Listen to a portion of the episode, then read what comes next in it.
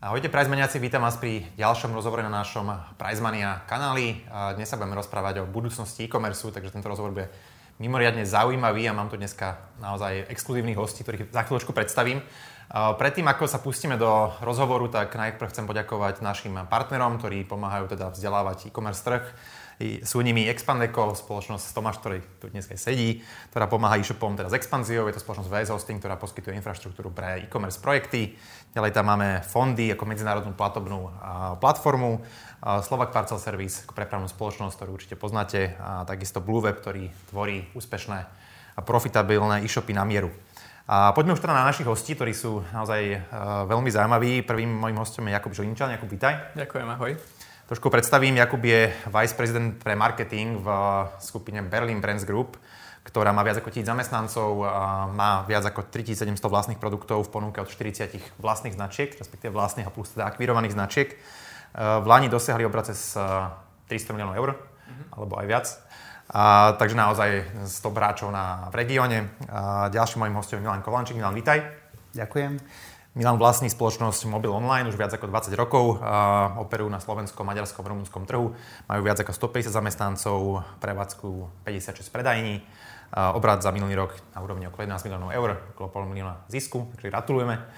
A môjim tretím hostom je Tomáš Vrtík. Tomáš, vítaj. Ďakujem. Tomáš je CEO Expandeco, firma, ktorá pomáha pri expanzii, to som už spomínal. Majú dneska cez 60 zamestnancov v 6 pobočkách obrat za minulý rok na úrovni okolo 2 milióny eh, eur a majú medzi eh, vašimi klientami, tam medzi ich klientami je viac ako 200 e-shopov, takže naozaj tiež sa veľmi pekne rozbehli. Takže poďme už teda na, eh, na rozhovor, lebo máme toho dneska veľmi veľa, čo chceme prebrať, tak aby sme sa to rovno pustili. Tak poďme sa najprv trošku posel, si urobiť takú retrospektívu v rámci e-commerce. Ako sa zmenilo podľa vás, alebo prípadne nezmenilo zákaznícke správanie konzumerov alebo spotrebiteľov, odkedy ste začali vlastne s e-commerceom. Začneme Jakubom, ty si vlastne v biznise už viac ako 15 rokov, tak ako to ty vnímaš? Uh-huh. A, aj ja som v biznise, aj BBG je v biznise 15 rokov, čiže založená v roku 2005 do úplne iného sveta, ktorý sa začal veľmi veľa otvárať. Podľa mňa tá globalizácia hrala veľký prím v tom, ako sa ľudia správali, aj na Slovensku napríklad. Čiže bol zrazu prístup ku zahraničným marketplaceom, zahraničnej dodávke. Nevadilo nám čakať mesiac na dodávku z, z Číny, z Ameriky, predsliť si to len, aby sme mali ten produkt, ktorý na Slovensku nie je možné kúpiť. No a teraz, keď sa presunie o 15 rokov dopredu, tak zrazu je všetko na dosah e, ruky. Za týždeň je to tu za dobrú cenu. Čiže mm-hmm. ja tam vidím posun najmä v tej dostupnosti globálneho e, portfólia. Mm-hmm. Tým pádom sa si zmenila aj tá náročnosť tých zákazníkov? Áno, aj nie. A, a možno asi áno, lebo na začiatku to bolo fakt také, že uh, hoci čo lacno, len nech to nemá niekto iný, by som povedal, že nakupujem lacno z internetu. A teraz už nie je taký veľký rozdiel, že cena internet, retail, um, na kvalite bazírujeme samozrejme všetci. Takže asi tam je ten posun, áno. Mm.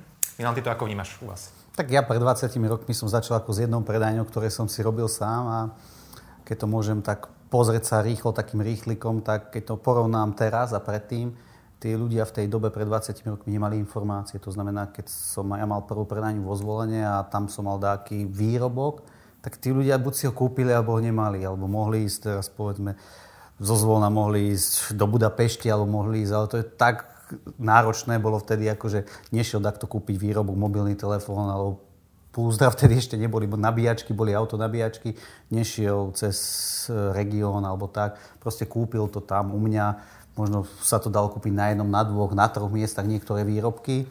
A teraz, keď to zoberieme, tak ten výrobok si viete objednať z hoci, ktorej, hoci ktorého kúta sveta si viete objednať. Už iba na vás, či chcete počkať, nechcete počkať, čisto kúpite a vlastne z toho, že sme mali 1 až 15 predaní, vtedy sme začali sa venovať e-shopu a v súčasnosti sme už v troch štátoch, pracujeme na štvrtom. Jasné. Čiže asi dá povedať, asi zhodneme, že sa ten jednak tak výrazne zväčšil, aj teda konkurencia sa výrazne zväčšila. Ty skôr to vnímaš ako, že je teraz uh, ľahšie alebo ťažšie podnikať ako pred 20 rokmi? No tak mal som iné informácie, lebo ten svet informácií bol celkom iný ako teraz a bol som oveľa mladší, neskúsený, nemal som možnosť sa vzdelávať tak ako teraz. Ten život je podľa mňa teraz ľahší. Pre mňa je ľahší. Určite mám ciele, mám vízie, viem, kde chcem ísť, je to veľmi dôležité a popri tom ešte nasávam nové veci a upravujem ten cieľ trošku doprava, trošku doľava. Je to lepšie teraz určite. Dobre. A Tomáš, poďme na teba. Ako to vnímaš ty? Ty si v uh, okolo 10 rokov teda v e-commerce. Ako sa zmenil podľa teba ten celý e-commerce biznis? Alebo respektíve to zákaznícke správanie, možno keď sa k tomu dostane. Keby som išiel ešte naspäť, že kedy sa stal možno zo mňa taký prvý online nakupujúci, to bolo niekedy v roku 2007 a ja si naozaj pamätám, že bolo to také, že niečo nové, vzrušujúce. Ja si naozaj, že pamätám svoj prvý nákup, bolo to cez Bazoš. Ja som chcel kúpiť e, pre frajerku nejaké že obliečky vtedy. A pamätám si, že tie obliečky prišli snáď po dvoch týždňoch. Bola to, že katastrofálna kvalita. Uh, prišlo to na poštu za nejakú dobierku drahú a bolo to, že celé zlé, ale pamätám si ako keby ten začiatok, to vzrušujúce. A myslím si, že vtedy v tej dobe to bolo o tom, že naozaj kúpiť že niečo lacnejšie, že to bola taká motivácia ľudí to vyskúšať. No a tá doba sa samozrejme že veľa zmenila z toho môjho pohľadu alebo z pohľadu toho podnikateľa. Je tam oveľa viacej konkurencie. Um, naozaj, kedy si stačilo na Facebooku si vyklikať bez nejakého zložitého cieľenia a proste uh, stačilo mať napojeného polského dodávateľa, poviem to tak, ako to je, a predávali sa veci. Teraz je tá problematika oveľa komplexnejšia a náročnejšia. A tak ako kedysi sa možno tí retailisti smiali v online že á, to je, tak, tak trošku podceňovali, že aké jednoduché je to, však to si iba dám niekde na stránku a hneď to predávam. Ono možno v nejakom období jedno, dvoch, troch rokov to bola pravda. Ale tie technológie, tá náročnosť, ten online svet naozaj posúvajú na, na, na veľmi náročnú úroveň z pohľadu toho, že, že začať vôbec podnikať v tomto prostredí. Takže za mňa veľmi náročné. Dá sa podľa vás ešte dneska presadiť eh, bez nejakej naozaj kvality, vysokej spokojnosti zákazníkov v čase nejakých recenzií zákazníckých, sporovnávačov a tak ďalej, rôznych certifikátov? Alebo, alebo už tá doba je preč a naozaj dneska bez tej kvality už sa ten shop nemá šancu presadiť? Kľudne sa prihláste o slovo.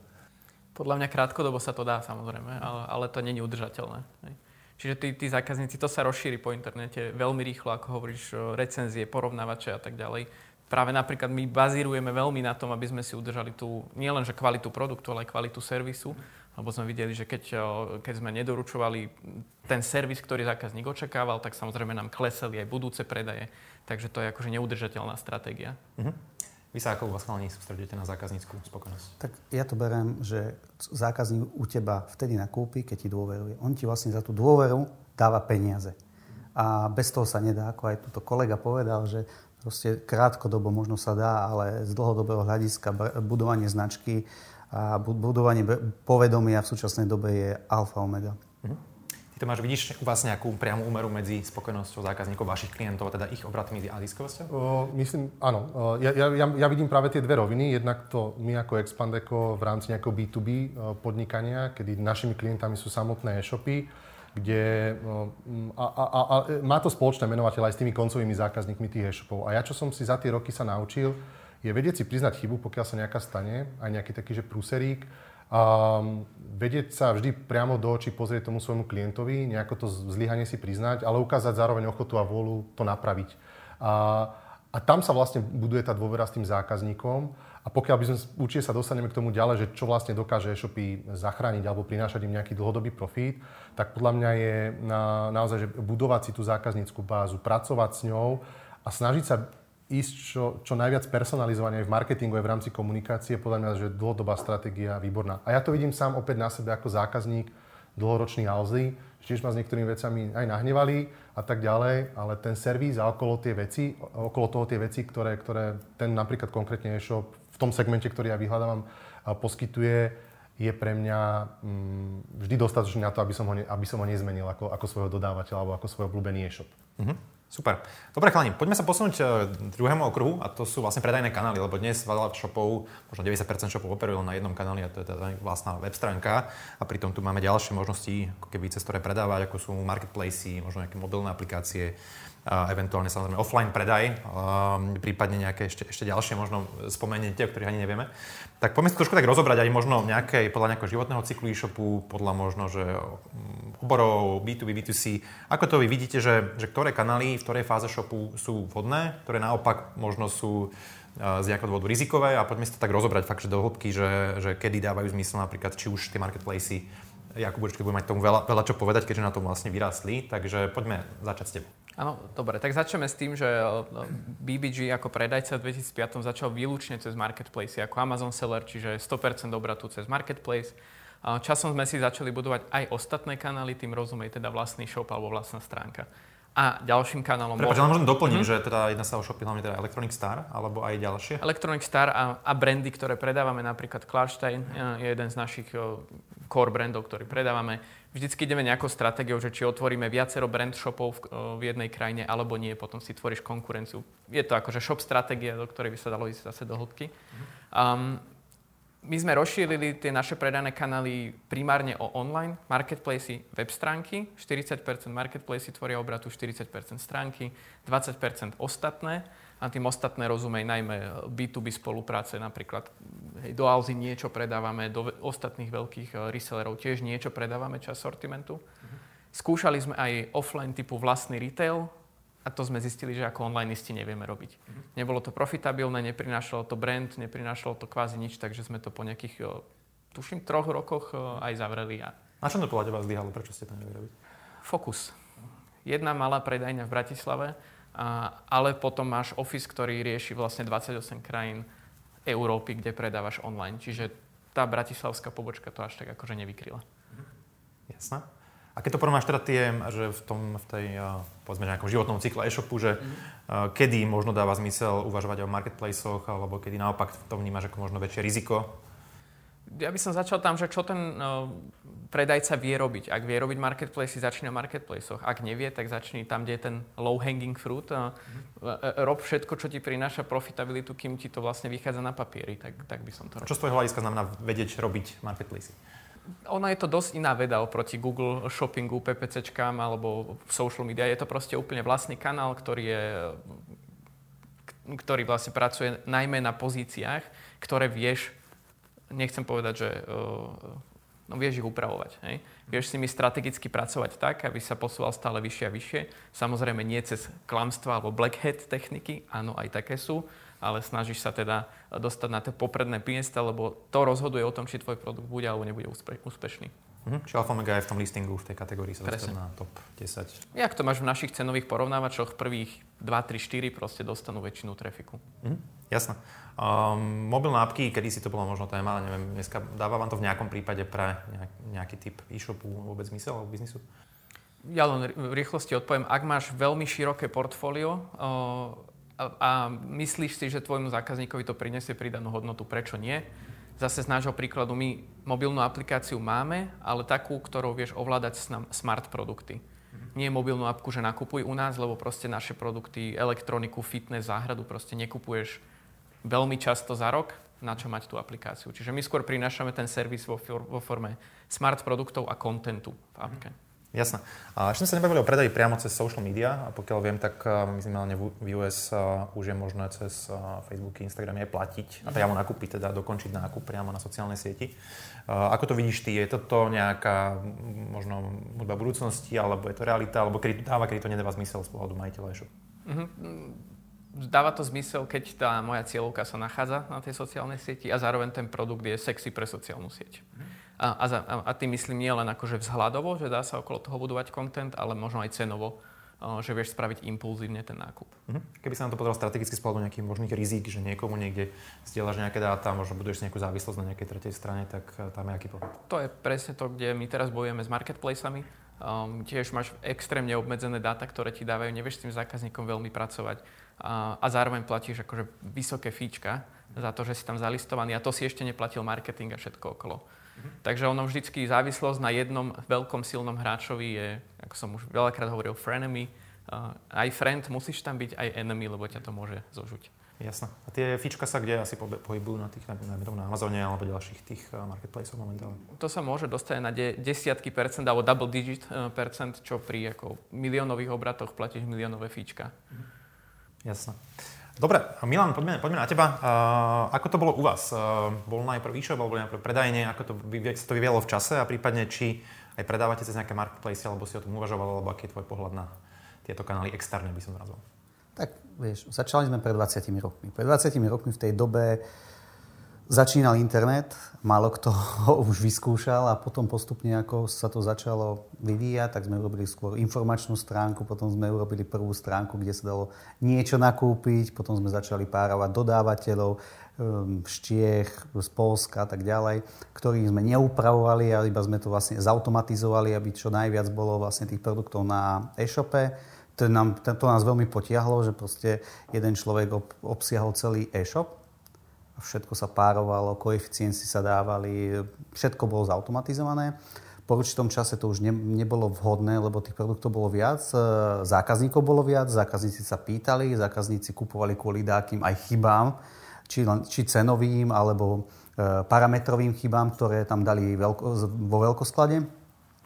A to bol tlak na nás, aby sme začali skvalitňovať ten e-shop, aby sme, to začali, aby sme začali robiť naše fotky, aby sme to začali zaraďovať. Začali, ľudia chceli mať filtre, chceli filtrovať, chceli ľahšie hľadať. A s tým sme sa pomaličky vyvíjali.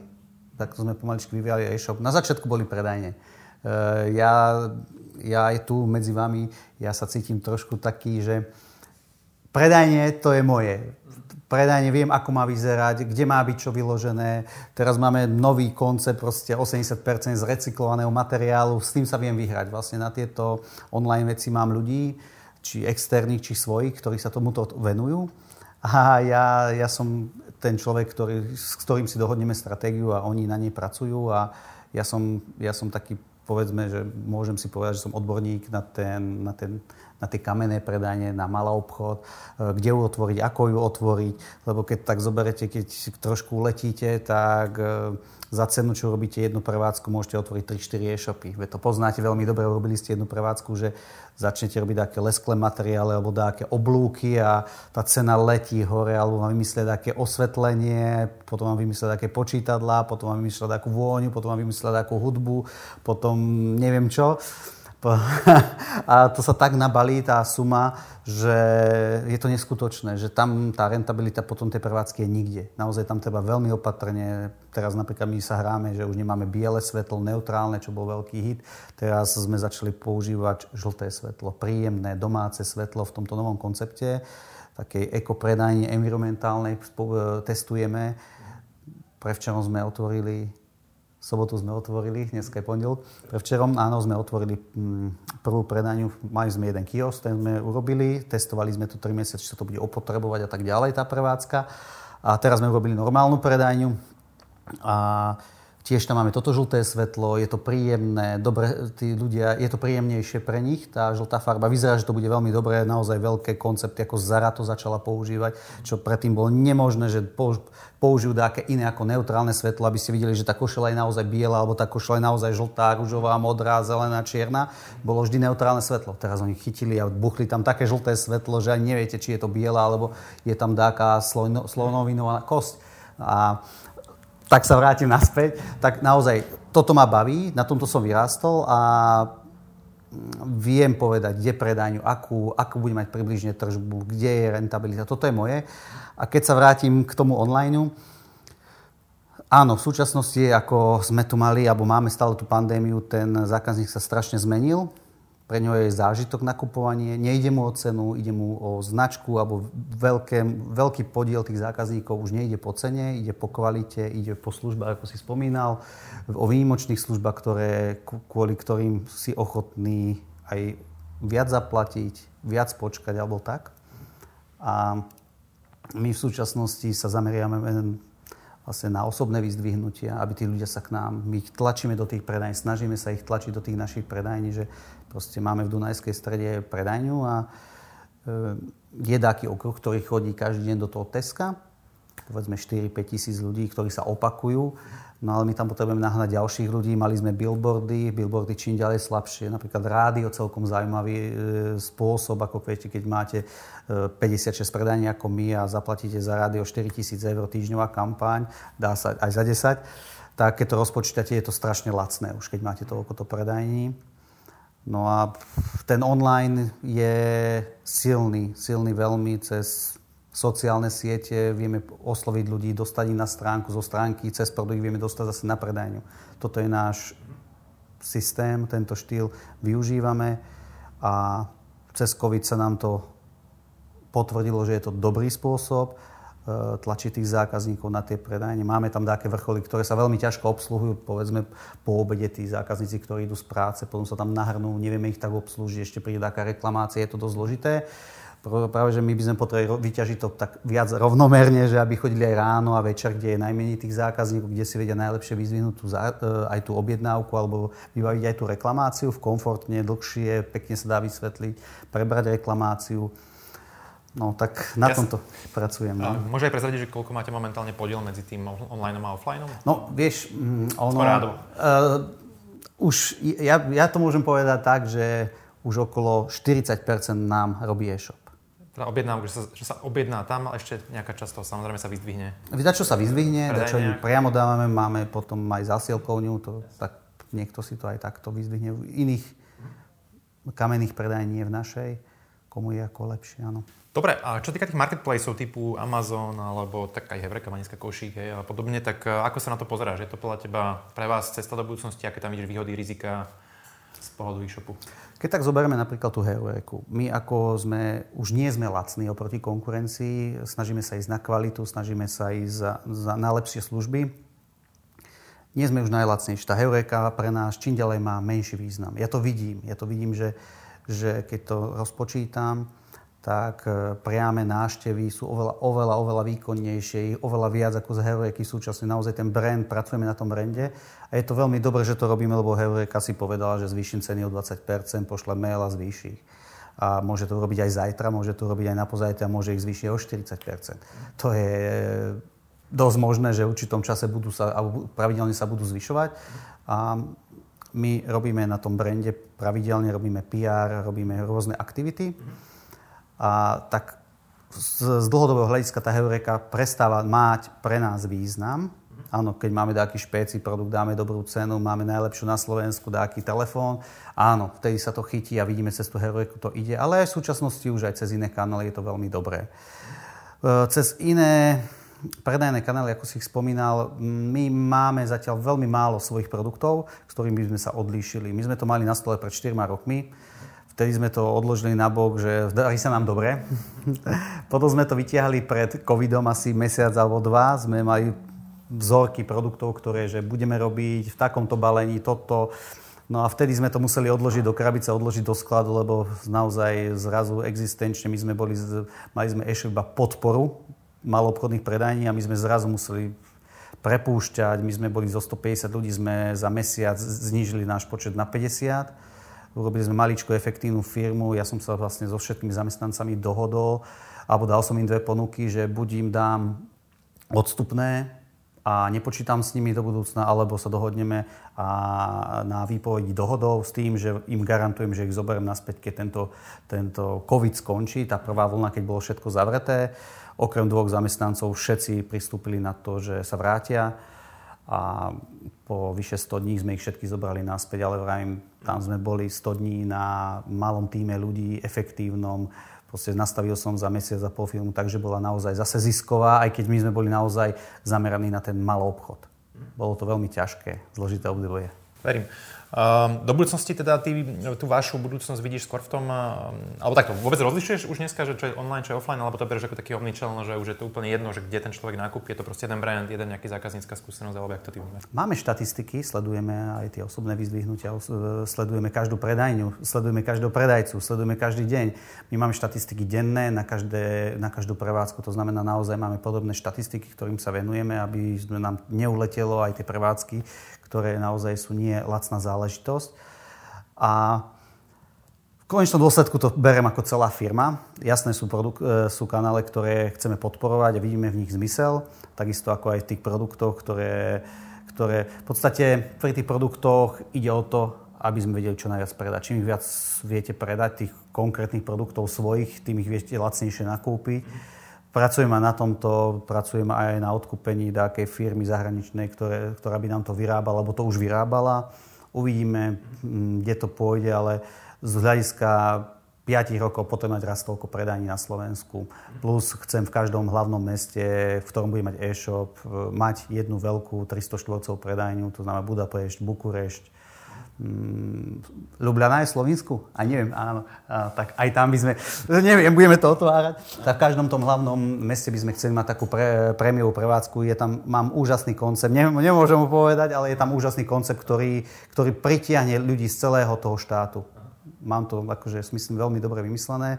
Malo by sa to tu prvýkrát otvárať v Bratislave. Už sme jednali o 600 štvorc, že tu robíme dačo mega. Trošku sa nám tam zamotal jeden veľký nadnárodný hráč s oblečením a asi to bude mať on, neozvali sa, ale chcel by som jednu takú, snažím sa čo najbližšie testovať tie nové nápady a od, e, vychytať tie, tie problémové veci, aby do, potom do zahraničia aj ten, tie prevádzky, my máme návody na všetko. A tie návody, napríklad keď budeme v Budapešti otvárať predajňu, tak všetky tie návody preložíme do maďarčiny a bude to, bude to veľmi krásne, jednoduché sa dostať na nový trh s tými našimi službami, s, s tými našimi všetkými e, vedomostiami, ktoré sme nazbierali za x rokov. Sa ešte možno spýtam, predsa len keďže máte veľkú sieť predajní, že ako, to, ako veľmi to vnímaš ako vašu nejakú naozaj strategickú konkurenčnú výhodu, dajme tomu oproti uh, tomu, keď, ako sa hovorilo veľa rukov, že príde Amazon a teraz to akože zlikviduje, to už sa hovorilo pred desiatimi rokmi, že ako dôležité podľa teba je to pre, pre značku, uh, alebo pre vás konkrétne, mať tú sieť, je to, je to vyslovene o, o, o tom finančnom pohľade, alebo je to naozaj strategická vec znač, ako z pohľadu značky, alebo, alebo aký je tvoj pohľad, hej, že ak by napríklad niektoré predajne boli, dajme tomu, možno z nejakého dôvodu nie je profitabilné, že či by si ich držal, alebo by si to fakt ostrihol, nie? No ono je to tak, my podpísme zmluvu minimálne na 5 rokov. To znamená, že keď to zle odhadnem, tak 5 rokov platím. Mm. Nemám šancu odísť a keď by som aj chcel, tak oni až nemajú náhradu, nepustia ma. Proste oni s tým počítajú, banka s tým počíta v tom nákupnom dome, proste tie čísla to držia, tá zmluva ma tam drží No a ono, ja by som to rozdelil na dve, dve veci. Prečo? Jedna vec je, že predávame produkty a druhá vec, že ponúkame služby. E, tie produkty v podstate všetci poznáte, telefóny, príslušenstvo, nabíjačky, e, tablety. E, môžem povedať, že naše produkty sú napríklad to, že vykupujeme telefóny, e, repasujeme ich, alebo repasujeme, vyčistíme ich a znova ich ponúkneme do predaja. My ich nerepasujeme tak, ako robia iné spoločnosti. My nekupujeme poškodené, my kupujeme len v poriadku telefóny, to znamená, nemeníme diely, je tam oveľa nižšia reklamovanosť. Oveľa, oveľa nižšia reklamovanosť. Robili sme to aj my, nebolo to dobré boli, bolo s tým veľa starostí, tak máme vlastne naše produkty vykúpené telefóny, vykúpené tablety, vykúpené smart eh, hodinky, ktoré vykupujeme. Teraz sme zaradili aj vykúpené notebooky. To znamená, že robíme tieto v podstate produkty, ktoré sú použité, ktoré robím od prvej predajny, čo som mal, vtedy som robil iba telefóny. Tak to je náš produkt a vlastne tie služby by som povedal, že sú výkup telefónov a tých ostatných zariadení. V súčasnosti robíme ako jediný na Slovensku aj online výkup notebookov. Sme to spustili, testujeme to, funguje to, ľudia začínajú na to reagovať, to som veľmi rád. A tie ostatné ako tele, výkup telefónov, tabletov, smart hodiniek, to už beží, to je super. No a ďalšie služby, ktoré máme, je servis telefónov, tabletov a takisto máme operátora štvorku, ktorý, sa, ktorý robíme už pomaly 3 roky a je to tiež dobrá služba zákazníkom, samozrejme potom, keď majú problém so SIM kartou, vymeniť SIM kartu, e, opraviť telefón. Tieto služby neviete robiť online, alebo veľmi ťažko. My aj vykupujeme online, ale ten podiel je oveľa menší. Alebo keď si robia cenovú ponuku a vidia, že sme napríklad v Povazkej Bystrici máme predajňu, tak to nebudú posielať kuriérom, tá dôvera je nižšia. Prídu na našu predajňu, povedia, že máme cenovú ponuku takú a takú, alebo si ju vytlačia a v tom prípade to vykúpi na tej prevádzke z kontroly, dostane hneď ten človek peniaze. Dobre, super, ďakujem. Tomáš, poďme na teba. máte 200 klientov, určite viacerí z nich operujú na rôznych kanáloch, alebo predávajú cez rôzne kanály, tak aký si vypozoroval ty u nich možno na základe vašich či už dát, alebo aj e, rozhovorov s nimi, že čo komu funguje, nefunguje, v, akej štádi, v akom štádiu, možno aké segmenty, aké krajiny, B2B, B2C, ako by si to ty nejako za, mm-hmm. zaramcoval? Skúsim to zaramcovať skrz teda hlavne tú perspektívu expanzie, kedy naozaj e-shopy najčastejšie sa snažia chytiť to svoje know-how, ktoré nadobudli, teda tým, že máme československých hlavne klientov a polských, tak u seba doma, snažia sa ho replikovať potom v tej danej krajine. Najčastejšie, ono je to taký ten výraz už zaužívaný v rámci tej expanzie, naozaj toho nízko vysiaceho ovocia, sa snažia ísť po tých takých istotách. To znamená, ak nejdu dobré PPCčka, nejaké shopping kampane, ak mám nejakú fashion veci a, a, sú v tej cieľovej krajine, kde expandujem, tak je to e, na tom, najmä tomu nejakom, v tej základnej stratégii. To isté sociálne siete, to znamená za mňa Google, PPCčka, Facebooky, mix s nejakým porovnávačom cien, ak je ten môj tovar trošku e, komoditný. Ak aj možno, že nie je, tak už e, veľa takých zaujímavých hráčov, na ktorých trafik sa môžem spolahnúť aj v rámci nášho regióna, napríklad nejaké že glamy, favy a podobné, by som povedal, možno viacej zamerávané, už aj neviem, či ich nazvať, že porovnávače alebo katalógy, ale asi viete, čo hovorím, tiež sa stávajú súčasťou tej stratégie a, a, a vieš sa vlastne ty ako expandujúci e-shop už v začiatku ako keby staviť trošku na istotu. Hej? Že, že toto sú tie veci, ktoré viem, že cca nebudú fungovať, lebo ja to svoje know-how tuto mám, ja ho len replikujem pre tú krajinu, kde tie dáta mi ukazujú, že je za mnou možno rok, možno dva aj keď tie rozdiely sa uh, teda znižujú. Uh, takže s týmto začať je veľmi dobré. Uh, tam ti jedine, čo potrebuje, že trošku zbúrať tú jazykovú bariéru. To už dnes nie je problém, či už proste s nejakými bilingválnymi ľuďmi, s agentúrami a podobne. Takže toto býva najčastejšia stratégia. Kde ja vidím problém je, že také, že to uspokojenie tých e-shopov po nejakom roku, dvoch tých uh, krajinách a to je presne, možno, že koreluje to trošku s tou, že, že predajňou Klarsteinu, že je to taký, že defokus, alebo teda, že potrebuje to vlastný fokus, ten zahraničný trh.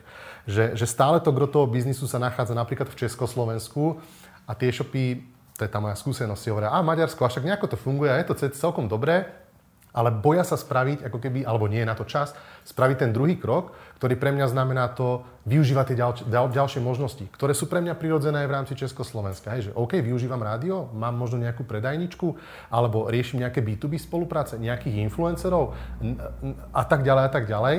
A, a za mňa je toto taký najväčší kameň úrazu u e-shopov, na, na ktorom sa snažíme pracovať aj my a ako im ukazovať tie príležitosti, lebo sú na tom trhu tie príležitosti. No ale ak by som teda pokračoval ďalej, tak samozrejme už tej nejakej druhej vlne tých pokročilejších hráčov, a to sú tí väčší, to sú tí známi, ktorí na tom trhu fungujú, Astratex, Foodshop, Notino, Forhome, eh, Nordfinder, je to množstvo, tak už samozrejme idú do hĺbky po tých trhoch a využívajú aj samozrejme spoluprácu s marketplacemi, a pokročilejšími spoluprácami, či už cez rôzne offlineové, televízne kanály a tak ďalej. Takže ten vstup na ten trh je takéto že tak parafrázujem Peťa Hajdučeka, mi to tak zarezonovalo, že pre nich napríklad otvorenie predajne v tej cieľovej krajine je také pomyselné zapichnutie tej vlajky, hej, na tom, akože dobili sme to územie a sme tu teraz a tá naša prezencia je tu už fyzická. A myslíme to vážne. Ja som pravil prekvapený, že práve Foodshop zavrel predajňu na Slovensku. Vidíš to. Pred pár mesiacmi to v panoráme. Áno, ale skrz, skrz, dáva to ako určite zmysel v tom zahraničí mať tú svoju prítomnosť, hlavne v tých teda hlavných mestách, kde, kde dokážeš predsa len s tou vizibilitou pracovať. A možno ešte taká, že opačná myšlienka, že tak ako Milánovi dáva zmysel podľa mňa tých 56 predajní a to, že robí rádio, no keby ich nemal, tak asi by to boli dosť možno, že aj spálené peniaze, keby mali online. A jedna pekná myšlienka, ktorú si do, dovolím tiež parafrázovať od Jara Chrapka, že akože prečo išiel do kioskov, tak, tak už taký marketing, akože taký, taký výtlak robili marketingovia, tá znalosť značky, že vlastne bola škoda, keby v úvodzovkách by sa o, o, o ten dedoles ľudia až nepodkyňali. Aj v tých nákupných centrách, všade, kde sa môžu, lebo ten výtlak tu je a nie možno každému vyhovuje ten online nákup. No, takže trošku taká odbočka, ale za mňa základná stratégia sa dá naozaj replikovať, netreba sa až tak toho báť. A hlavne sa ale netreba bať spraviť potom aj ten next step, že po tom roku, keď si mi ten biznis sadne, tak nebáť sa skúšať aj tie iné veci na tých trhoch. Dobre, tak prebrali sme si pani uh, predajné kanály. Teraz by som sa chcel trošku preniesť už do toho marketingu. Tomáš to už trošku načal. Uh, tak uh, poďme na to, uh, lebo veľakrát tie e-shopy možno majú tak strašne veľa možností, že sú trošku paralizovaní, pritom hlavne keď nemajú toľko skúseností, že ako vôbec nastaviť tú stratégiu, ako rozdeliť tie budžety, čo vlastne dáva zmysel, čo nedáva. Jakub, keď by si mohol z vašej skúsenosti, ako ste sa rozbiehali a možno až k dnešnému dňu, ako sa menil ten marketingový mix možno u vás počas tých rokov mm-hmm. A prípadne ako by si odporúčil možno pre taký malý stredný e-shop, ktorý nás počtom najviac sledujú, ako to celé uchopiť? Jasné. Tak u, úplne high level, ako sa menil uh, ten podiel, ho, hovorím, na začiatku sme boli čisto Amazon, potom sme otvárali shopy. Teraz zostanem pri tých shopoch iba, ako sme tam budovali um, povedomie, alebo teda predaje. A presne ako Tomáš povedal, tam sú akože veci, ktoré musíš robiť ako, shop, uh, ako e-shopista. Či už je to Google, či už shopping platený, alebo organic, snažiť sa teda v týchto dvoch kanáloch vymaxovať, čo sa dá. No a potom všetko, čo ti znesie tvoj e, cash flow statement, by som povedal. Hej? Že ak máš nejakú nastavenú nejakú ziskovosť, alebo teda um, marketingový náklad, ktorý nemôžeš presiahnuť, lebo by si šiel napríklad do straty alebo niečo, um, tak by si teoreticky na začiatku nemal robiť niečo nad túto hranicu. Um, čiže začínaš ako keby s tými zase low hanging fruit, čiže ideš od, od Google cez e, porovnávače v strednej východnej Európe. Určite musíš robiť um, Organiku áno, ale treba si uvedomiť, že nebudeš za mesiac na prvých miestach, čiže to je skôr taká kontinuálna práca. Social media áno, je to ale skôr taký prekryv do brandu, čiže tiež to treba podľa mňa robiť tak rozumne. A, a zase tam by som možno aj začal, že to je akože začiatok brandingu, taký low-costový. Um, takže takto, akože vychytať to, kde sú moji zákazníci a kde si to môžem dovoliť. Keď sme pri tom, eh, ten branding versus performance, eh, podľa teba aký je taký, alebo máte už nejaký optimálny pomer identifikovaný, že koľko by malo eh, sa rozdielovať medzi tie performanceové a, mark- a brandové investície? Uh, takto, že researchery majú definovaný tento podiel a hovoria, že by to malo byť dokonca 60 ku 40 pre brand, lebo z dlhodobého hľadiska to väčšinou dáva zmysel a, a do toho vsúvaš tie svoje sales activation kampane short-termové. My tam ešte nie sme. My sme veľmi performanceovo orientovaný hráč, ktorý práve objavil čaro brandu a dokonca sme si na vlastných dátach dokázali potvrdiť uh, naozaj cez korelácie, že keď robíme brand, do určitého obdobia môžeme očakávať zvýšený obrad. Ne? Ale... To, prepač, a to obdobie, aké, aký je ten uplift? Hej, no, môžem to teraz túto celé predostrieť, že my sme, si poveda- my sme testovali tú hypotézu, že keď robíme branding, uh, či to má vplyv na obrad. Áno, má tak, že keď robíš branding, sa ti zvyšujú organické vyhľadávania tvojej značky. Tam sme mali koreláciu, že cez nejakých 90%, čo je veľmi silné na takýto model. No a potom zaujímavý ďalší krok bol z tých, že keď máš veľa vyhľadávaní, tak samozrejme máš väčší obrad v nasledujúcich dvoch kvartáloch. Čiže my sme si to odmerali na takomto období, možno niekomu vyjde kratšie, dlhšie, ale cez obidva tieto kroky boli akože veľmi silné korelácie. Čiže Prepač, ešte vedel, vedel by si dať aj to rozdeliť ešte, že čo bolo z toho nárast objemu a čo bolo z toho nárast napríklad miery konverzie, má ten brand aj dopad na mieru konverzie z vašej skúsenosti? Má určite. Na Slovensku, Slovensku máme najsilnejšie, čo sa týka budovania brandu pre značku Klarstein. Um, mám, potom sa to vieme porovnať s ostatnou strednou východnou Európou, kde robíme ako keby hygienu brandovú. Uh, a potom to vieme porovnať so západom, kde nerobíme brand mhm. vôbec. Čo je to prosím, tá brandová hygiena? brandová hygiena je. Uh, minimálne, minimálne škálovateľný základ. Tým rozumej sociálne siete, možno influencer, možno Instagram, ale nie telka, rádio, video. Hej? Alebo keď video, tak recyklované skôr trhu. Takže je to také no, minimum. Hej? A, no a vieme si to porovnať, že to Slovensko je najsilnejšie rastúca krajina, čo sa týka brandu. O, poznateľnosť značky je úplne inde oproti všetkým ostatným a konverzná miera je tiež relatívne vysoko voči ostatným, voči druhej najsilnejšej brandovej krajine je to proste asi o 50% vyššia konverzná miera. Dobre, a teraz skúsme na chvíľku prevteliť do uh, kože majiteľa, povedzme, že nejakého e-shopu, mm-hmm. ktorý má na marketing vyčlenených, povedzme, 5000 eur mesačne. Mm-hmm. Tak, uh, a povedzme, že začína rozbiehať ten, ten celý biznis, tak uh, je to tak, že by si aj po tom, čo už dneska vieš, odporúčal znovu začať s tými performancovými kanálmi, alebo rovno eventuálne nejakú časť toho budžetu už investovať mm-hmm. toho brandu?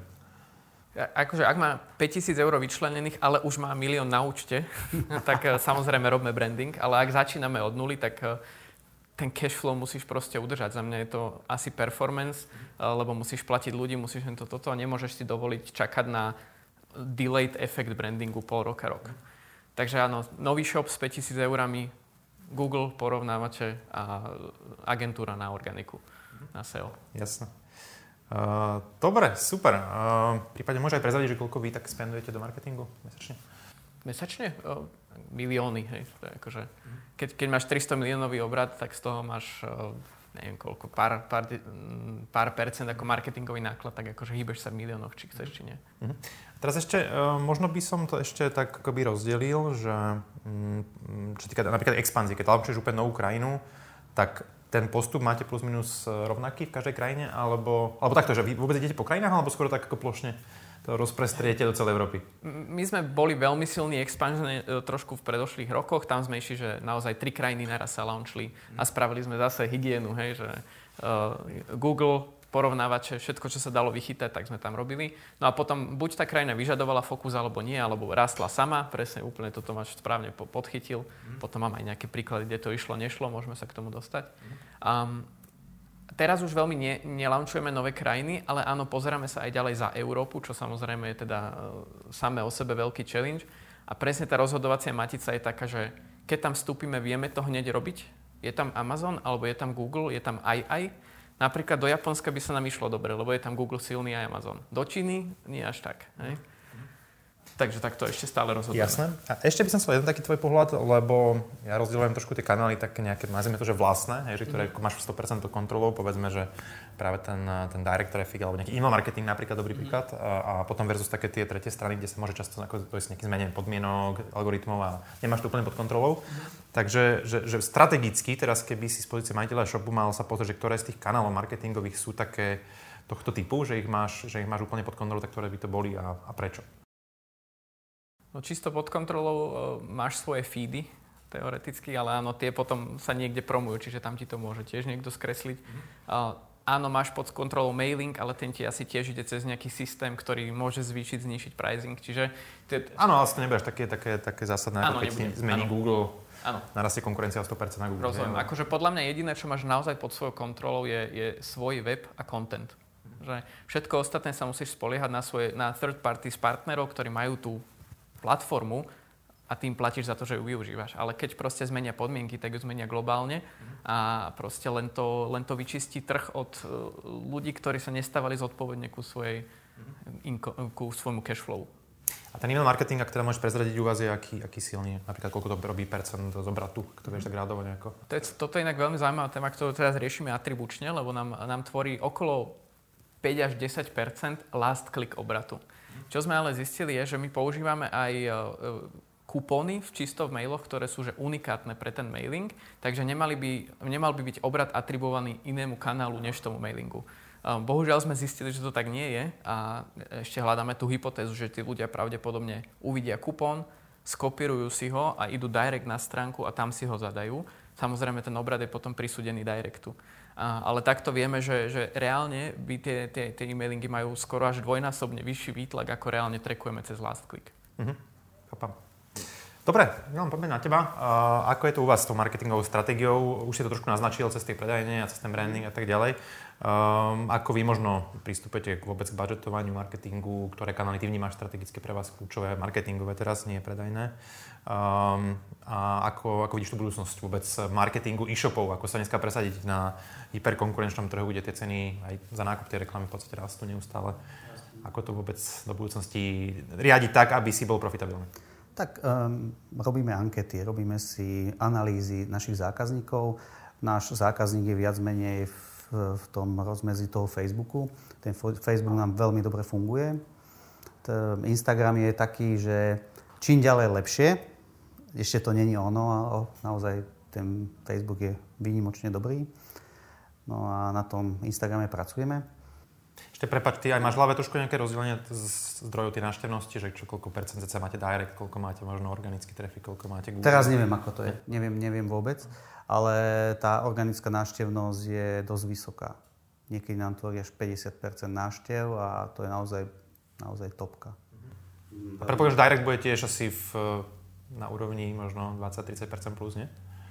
No tak tá heureka, ako som hovoril, nám klesá a tieto ostatné kanály a tá priama návštevnosť e, stúpa nám. E, máme rôzne blogy, píšeme, e, máme SEO, na, na SEO robíme veľmi veľa, tak to je super. Máme YouTube kanál, máme viac tých kanálov, cez ktoré, cez, s ktorými pracujeme ako so zákazníkmi a môžem povedať, že najlepšie v súčasnosti nám vychádza PR. Lebo tej reklamy je tak veľa, tak sa zdražila, že, že aj ľudia reflektujú inak na dačo, keď mu klikne taká reklama, keď potom je o vás písané vo Forbese, alebo je článok vo Forbese, online, offline. E, myslím, že aj vám to veľmi pomohlo. Ste dosť často spomínajú, ja som sa tiež tak k vám dostal a som sa dostal, že aké značky robíte. Tak ja si myslím, že v súčasnej dobe, keď je, sme prehltení tou reklamou na každom kroku a keď je zaujímavý článok a tak má naozaj vysokú klikanosť a sú z neho aj objednávky, čo predtým nebolo takto. A Keby som trošku odokryl, teda akým spôsobom robíte to PR, robíte to nejak vyslovene, máte na to dedikovaného človeka, alebo to robíš ty osobne, alebo že aké, aké vôbec médiá na to používate, na to PR? Tak v podstate máme na to človeka, som to ja. Toto som si nechal. Potom je už ostatné riadenie firmy. Napríklad dneska sme spustili celkom krásny projekt. Ono to prichádza samo, tie PR aktivity. To nie sú ako, že ideme vymysleť, sadneme si k tomu, to sa nedá. To v podstate sleduješ, čo je okolo teba, čo príde. Väčšinou to už príde teraz, lebo sme otvorení týmto veciam. Napríklad v súčasnosti veľmi krásny projekt e, spúšťame dneska. Je to Maturita v mobile. Vlastne každý rok skončí od 40 do 70 tisíc maturantov. A všetci tí maturanti na Slovensku majú jeden spoločný predmet. Je to Slovenčina. Alebo literatúra, môžeme povedať. Slovenčina. No a oni, všetci tí maturanti sa musia na tú Slovenčinu naučiť a hľadajú rôzne na internete, v knihách, počiarkujú. Veci to poznáme, všetci sme boli maturanti. A kedy je to dosť, aby som dostal tú trojku alebo tú dvojku, aby som bol spokojný, aby som prešiel? No a prišiel za mňou jeden môj kamarát a povedal, mám zaujímavý projekt, robili sme predtým dávnejšie jeden projekt s ním, že mám zaujímavý projekt, že robil to v Lani, ale potom sa zrušili maturity, tak to vlastne vymazal zo svojho profilu a že chcel by to spraviť, lebo na to bol hneď do začiatku ohlas. A že je 30 maturitných otázok pre všetkých maturantov zo Slovenčiny. A chcem urobiť 30 videí a každé to video bude jedna maturitná otázka a v tej maturitnej otázke povie všetko, čo má povedať ten študent, aby dostal, keď to bude, povie všetko, tak jednotku. Dohodli sme sa, skôr som si to nechal prejsť hlavou, neviem, to je úžasný projekt, vlastne pomôžeme celým všetkým maturantom a ja, čo som nevedel nikdy dobre čítať, potom som prišiel na to, že mne sa miešajú písmenka, vtedy na to ani nebola diagnóza, ani nič, proste veľmi ťažko sa mi učilo. A prišiel chalan s, s takýmto projektom, tak mne sa to akože úžasná vec, že proste je to aj PR, ale pomáhame celému, celému Slovensku, pomáhame s e, mladým ľuďom, dostame sa do povedomia, proste bude to na Spotify, bude to na YouTube, vypočujem si 3-4 krát tú tému, viem. Nemusím hľadať, kde sa to budem učiť dookola, čítať, pustiť to na sluchátka. Je to interaktívne. Vedie, uh, urobili sme, dohodli sme sa ešte aj s bansko bystrickým samozprávnym krajom, vlastne, čo má na starosti školstvo, stredné Slovensko. Oni na to dali ako štempel, že je to v poriadku, skontrolovali texty. To znamená, že je to už ako pomôcka aj pre učiteľov. To znamená, že nepovie, ale vypočujte si tieto video, teraz sme prebrali túto maturitnú tému. Uh, úžasný projekt pre mňa a je to veľké PR. Vlastne dostaneme sa do povedomia študentom. Budúci rok budú tie otázky tie isté. Je to, je to super. Tak toto je jeden taký PR projekt, ktorý spúšťame dneska. Vy už máte tú výhodu asi, že už ste rozbehnutí, máte aj výsledky, máte profitabilitu, máte obraty. Gratulujem inak včera kryštálové krídlo, si spomínal teda, že ste vyhrali, takže gratulujeme. A teraz, ak by si začínal, tak asi nemáš ešte takú pozíciu na tom trhu, teraz, že by sa ti médiá nejak hromadne sa ti ozývali a, a chceli s tebou robiť rozhovory, tak eh, keď možno rozbiehaš ten e máš nejaké nápady, ako to celé rozbehnúť, alebo, alebo mm, proste čo, čo v prípade, že ešte nemáš takú tú pozíciu na tom trhu? tak musíš mať na začiatku dáku víziu, dáku myšlienku, prečo čo ideš robiť. Veľakrát je ten spúšťa, že ma to baví, alebo, alebo je tam spúšťa, že chcem byť samostatný, chcem mať peniaze.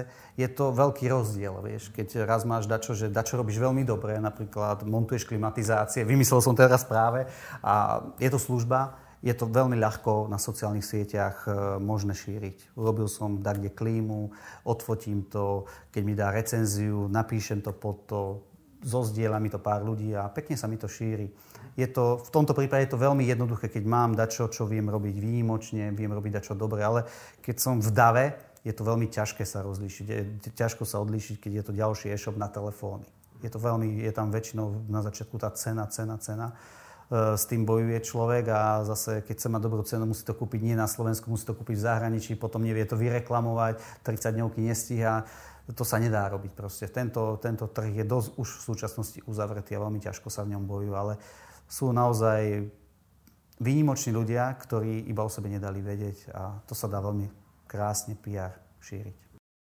Super. Ešte keby sme trošku sa pristavili pri peniazoch, eh, čo sa týka marketingových plánov, tak eh, akým spôsobom u vás napríklad tvorí marketingový plán? Máte to nejak, aký je systém tvorby vôbec toho, toho, tých budžetov, že to rozdelenie mm. medzi tých kanálov? Tak máme marketingové oddelenie, my si sadneme v podstate eh, dohodneme si na celý mesiac marketingové aktivity, ktoré sa dajú dohodnúť, lebo potom sú značky, ktoré povedia, nám sa nepredáva, dáme vám toto za špeciálnu cenu, koľko viete zobrať, chcete to, nechcete a to vlastne zajtra, na druhý deň púšťame a všetko sa zastaví a fokusujeme sa na to. E, v podstate my e, platenú reklamu, až poviem tak globálne, si robíme sami. Po skúsenostiach s viacerými agentúrami e, ja môžem iba jedno odporúčať, robte si to sami. Všetci. Je to naozaj oveľa efektívnejšie, sú to vaše peniaze, inak sa k ním správate, viackrát sa na tú kampaň pozrete, viete ju zapnúť, urobiť podobnú. Ehm, tá agentúra je kde inde, nedýcha ten vážduch, e, inak rozmýšľa, je tam iná farba, ktorú nepoužívate, inak je to povedané, iné slova. Ten zákazník používa dáku kmeň vášho, kmeň vášho reč vášho, jazyk vášho kmeňa, alebo tak by som povedala, keď tam naozaj príde taký iný človek, ktorý robí tam pre, pre rôzne firmy.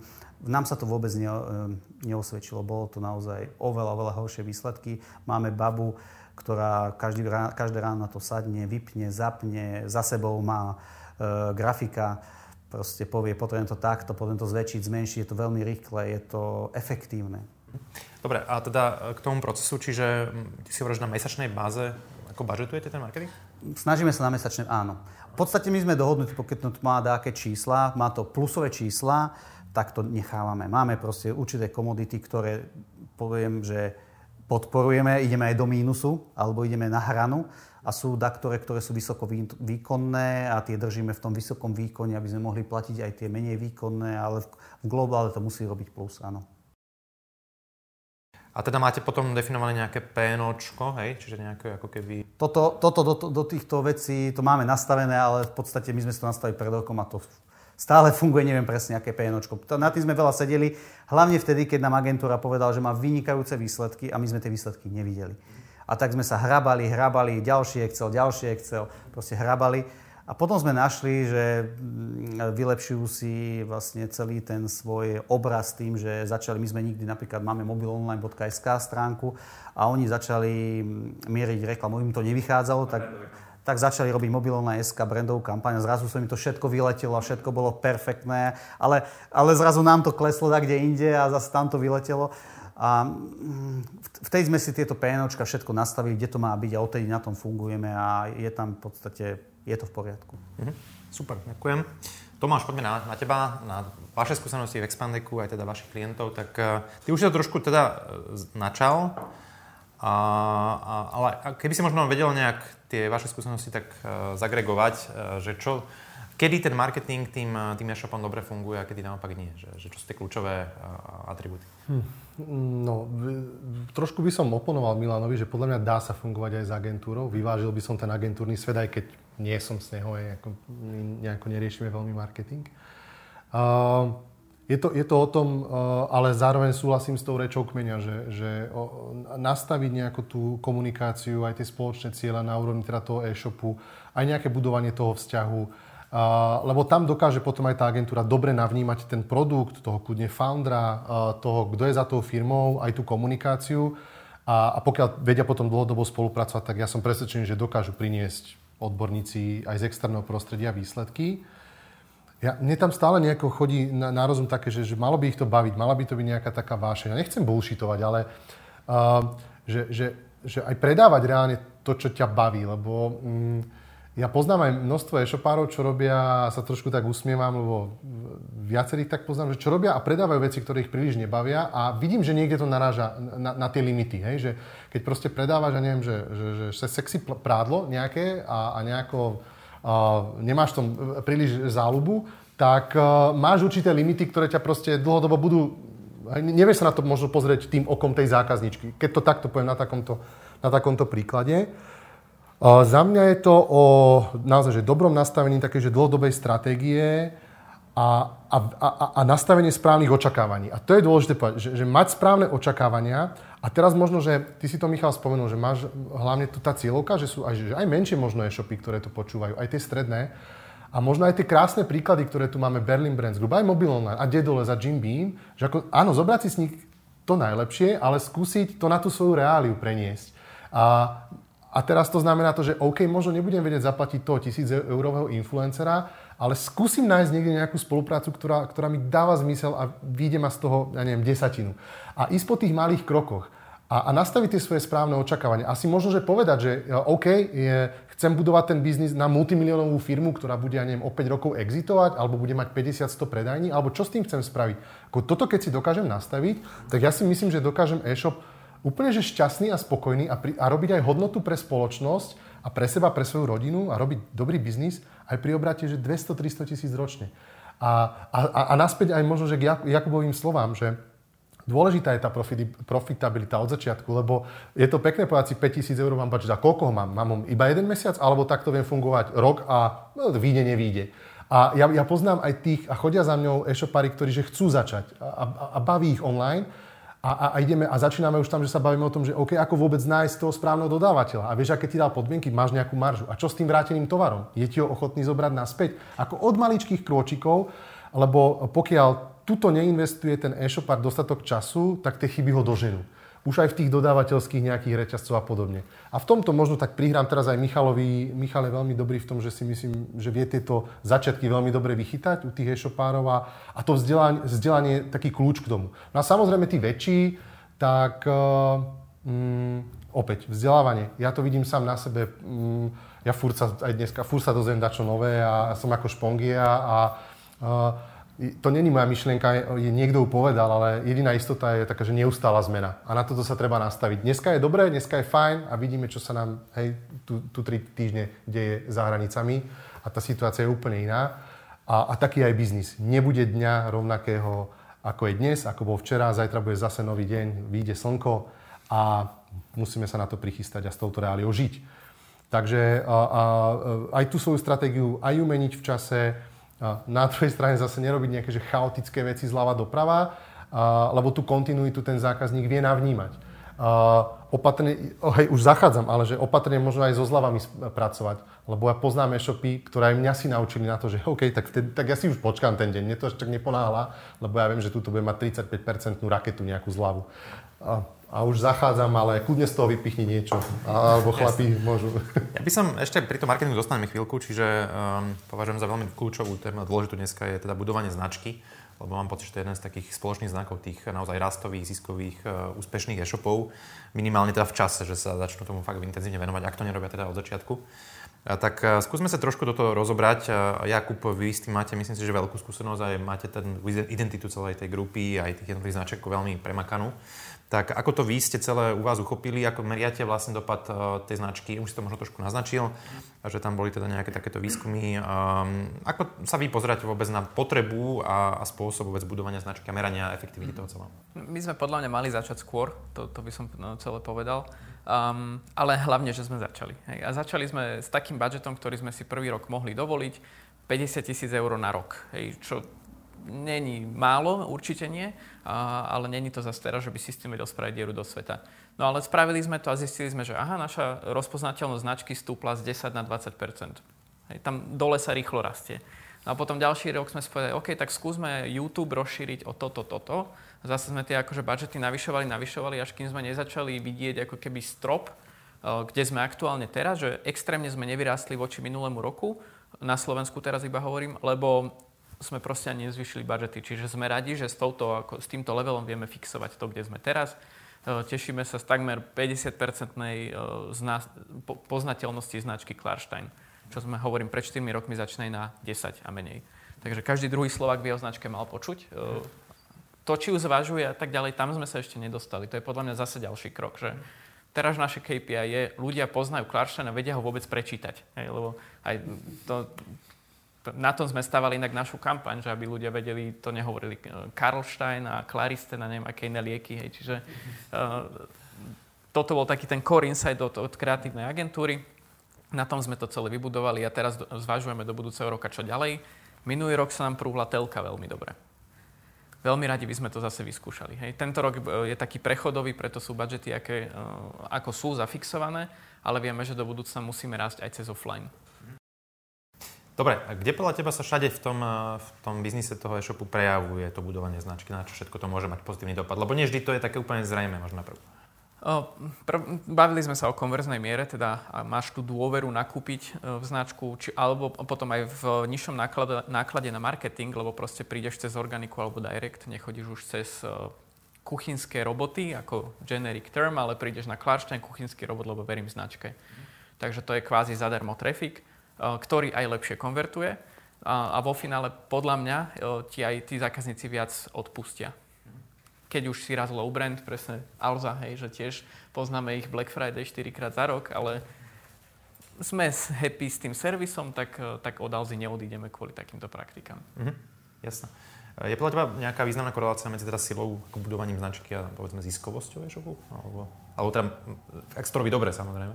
Opäť ako vedecké články naznačujú, že je a, a, a viem, si, viem si to predstaviť. Bol teraz taký prieskum, že, že tých top povedzme 100 značiek, ktoré sú naozaj silné brandovo, low brandovo, sa jednak oveľa rýchlejšie rekavernú z krízy a jednak aj rýchlejšie rastú na celkovej ziskovosti, ako hovoríš.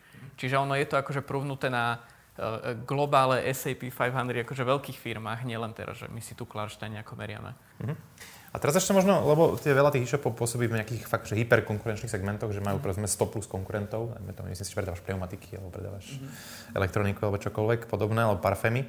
A ako sa dneska vlastne, aké má vôbec e-shop podľa teba možnosti sa odlíšiť v tej celej komunikácii, lebo odlišení sme sa vlastne ešte veľmi až tak nebavili. Mm-hmm. Takže ako by si pristúpil k celému tomu uh, odlíšeniu sa? Mm-hmm. Content a zákaznícka skúsenosť.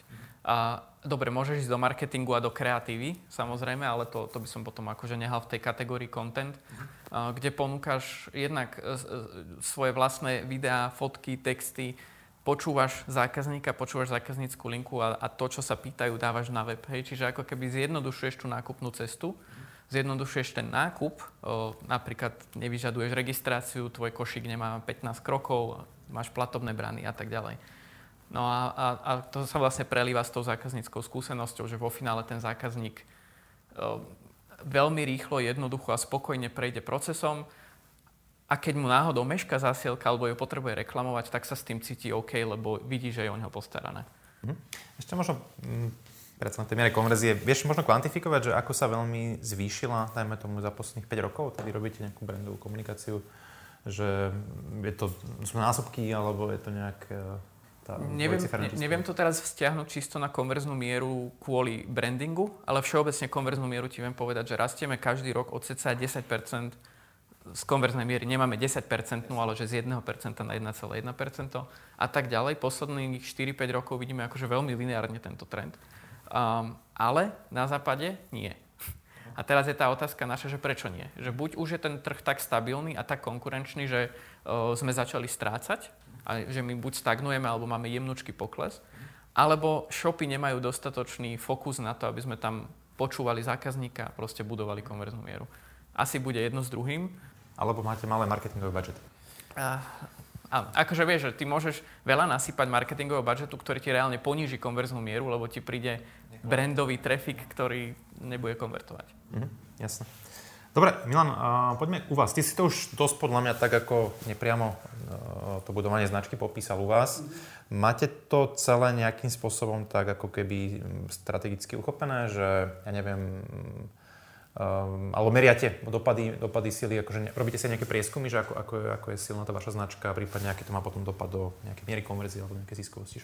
Naposledy sme si robili ankety pred dvoma, dva a pol rokmi pred covidom. Vlastne vtedy Vtedy sme robili vlastne, aká je poznateľnosť značky. Bolo to na úrovni 30% Bol som veľmi spokojný, lebo predtým asi rok a pol sme robili a boli sme 8 Bolo to, naozaj... to bola taká tá spontánna, či tá podporená znalosť? Či... Takto, uh, myslíš, e, že my sme to... Že ako bola formulovaná otázka, hej? Vieš čo, tam bolo viac otázok. Bolo tam vlastne, že Mm, viac menej sme sa skôr zákazníkov pýtali skôr neutrálne otázky a na konci bolo, že či poznajú mobilné. To bola posledná, posledná otázka, aby sme to nemiešali. Oni sa pýtali, že či v okolí majú dáky obchod s mobilnými telefónmi, e, čo vyžadujú od predaní, kde sa predajú mobilné telefóny. A my sme tam hľadali také kľúčové slova, kľúčové gombíky, ako komunikujú vlastne tú reč.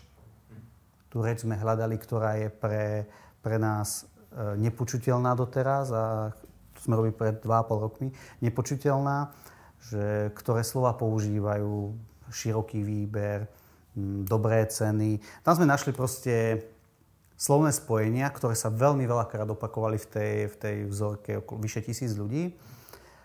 A my sme ich začali používať v marketingu a tie kampane boli oveľa lepšie. My sme to používali v rádiu, tie slovné spojenia mm, dobrý predajca. Veľakrát tam bolo to slovo dobrý. A tie spojenia my vytiahneme stále, keď čo potrebujeme. Už by to sa zišlo refreshnúť, ale tá doba nám priniesla, ako som vravil, iné veci. Dvakrát sme zavierali prevádzky za posledné dva roky. ale vlastne tie slovné spojenie používame. Používame na všetkých, vo všetkých kanáloch, kde sa dá, e, v textoch a tak ďalej, pri recenziách. Používame tieto slova, ktoré použili naši zákazníci, ktorí nás poznali, ktorí... Proste takto sme robili anketu. A tých anket e, sme aj v minulosti robili, keď sme definovali značku novú, lebo my sme mali logo 15 rokov také, alebo 13 rokov také, že tam bola antenka, telefónik, ktorý sa usmieval s antenkou. A zrazu sme zbadali, že bože, veď nejaký telefón nemá už antenku 5 rokov alebo 7 rokov, že musíme všetko zmeniť. A hľadali sme agentúru, ktorá nám urobí vlastne celý tento rebranding a robili sme ankety aj na zákazníkov, ktorí boli práve v predajni, robili sme na proste nezákazníkov, ktorí ešte u nás neboli, robili sme um, ankety na zamestnancov a sme to vystavali od spodku, od hodnú od firmy a potom išli ďalšie a ďalšie a ďalšie. Ale vám to myslím zafungovalo s agentúrou, že? V tomto konkrétnom. Ja si myslím, že je to veľmi dobré.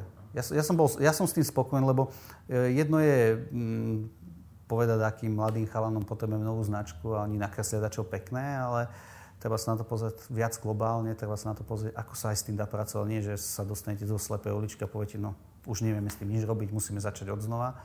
Bolo to fajn. Vy ste prípadne, však môžeme asi aj prezradiť, Daring Curtis bola tá agentúra, s ktorou ste riešili ten, tú identitu. Uh, môže aj prezradiť, či ste vtedy zvažovali aj nejaké mm, odchylenie sa od toho mobil online, aby ste neboli tak možno zaškatulkovaní? Či to si vôbec nezvažoval absolútne? Tým, že tá značka bola už silná. My, robila sa aj anketa na toto a že aká je silná značka, to povedať v žiadnom prípade, že proste to vybudovať na novo bude veľmi ťažké. My sme mali odloženú v šuflíku značku krátku, lebo ten mobil online veľmi dlhý a hľadali sme dačo krátke, tak sme našli vlastne pre všetky stredoeurópske štáty FON, F-O-ON, .sk, HU, PLRO, proste všetky tieto štáty okolo, ešte aj Ukrajinu sme si dali, dávnejšie to bolo.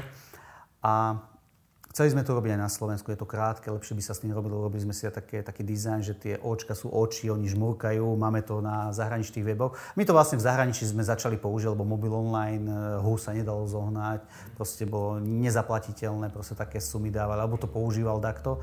A to bolo veľmi ťažké, tak mali sme, máme to v šuflíku, ale na to SK asi nepôjdeme. Mhm, jasne. Dobre, super.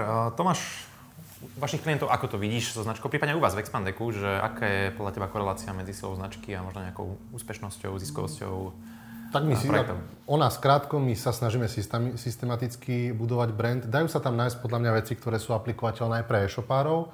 Ja tomu hovorím, že my sme si trošku ukradli tému expanzie v takom tom dobrom. My sme systematicky od roku 2016 robili content, robili sme proste podujatia, chodili sme na konferencie, stretávali sme sa ľudí, pýtali sme sa ich, čo potrebujú a, a, a tú tému expanzie dlhodobo myslím, že stále sa sem snažíme prinášať.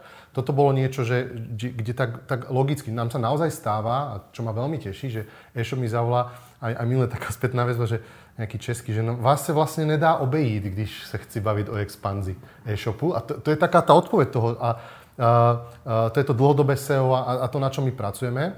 Čo je ešte fajn, a tam už zase ja sa snažím ísť trošku do úzadia, je ten personálny branding. To mi tiež niekto mudrý povedal, aj by som ho spomenul, keby som si spomenul, že kto, ale že jeden z najlacnejších a najefektívnejších spôsobov, že ako budovať ten brand, hlavne keď si že v B2B, je skrz osobnosť a personu majiteľa. A to je ešte aj otázka ďalšia na to PR, pretože Milan to povedal, je to super byť vo Forbes a tak ďalej, ja mám napríklad z prvej ruky od uh, Ondra Hozmana, čo je šéf-redaktor Checkranchu, jeden z najčítanejších online takých magazínov tej našej cieľovky, tak on povedal, Tome, ale akože, mm, že ja to poviem tak, ako to je, uh, že prečo je stále Čupre uh, niekde v, v, v titulkách? Prečo je tam Kionková? Jasne, robia skvelú parádnu robotu, na druhej strane ale neboja sa ísť s kožou na trh.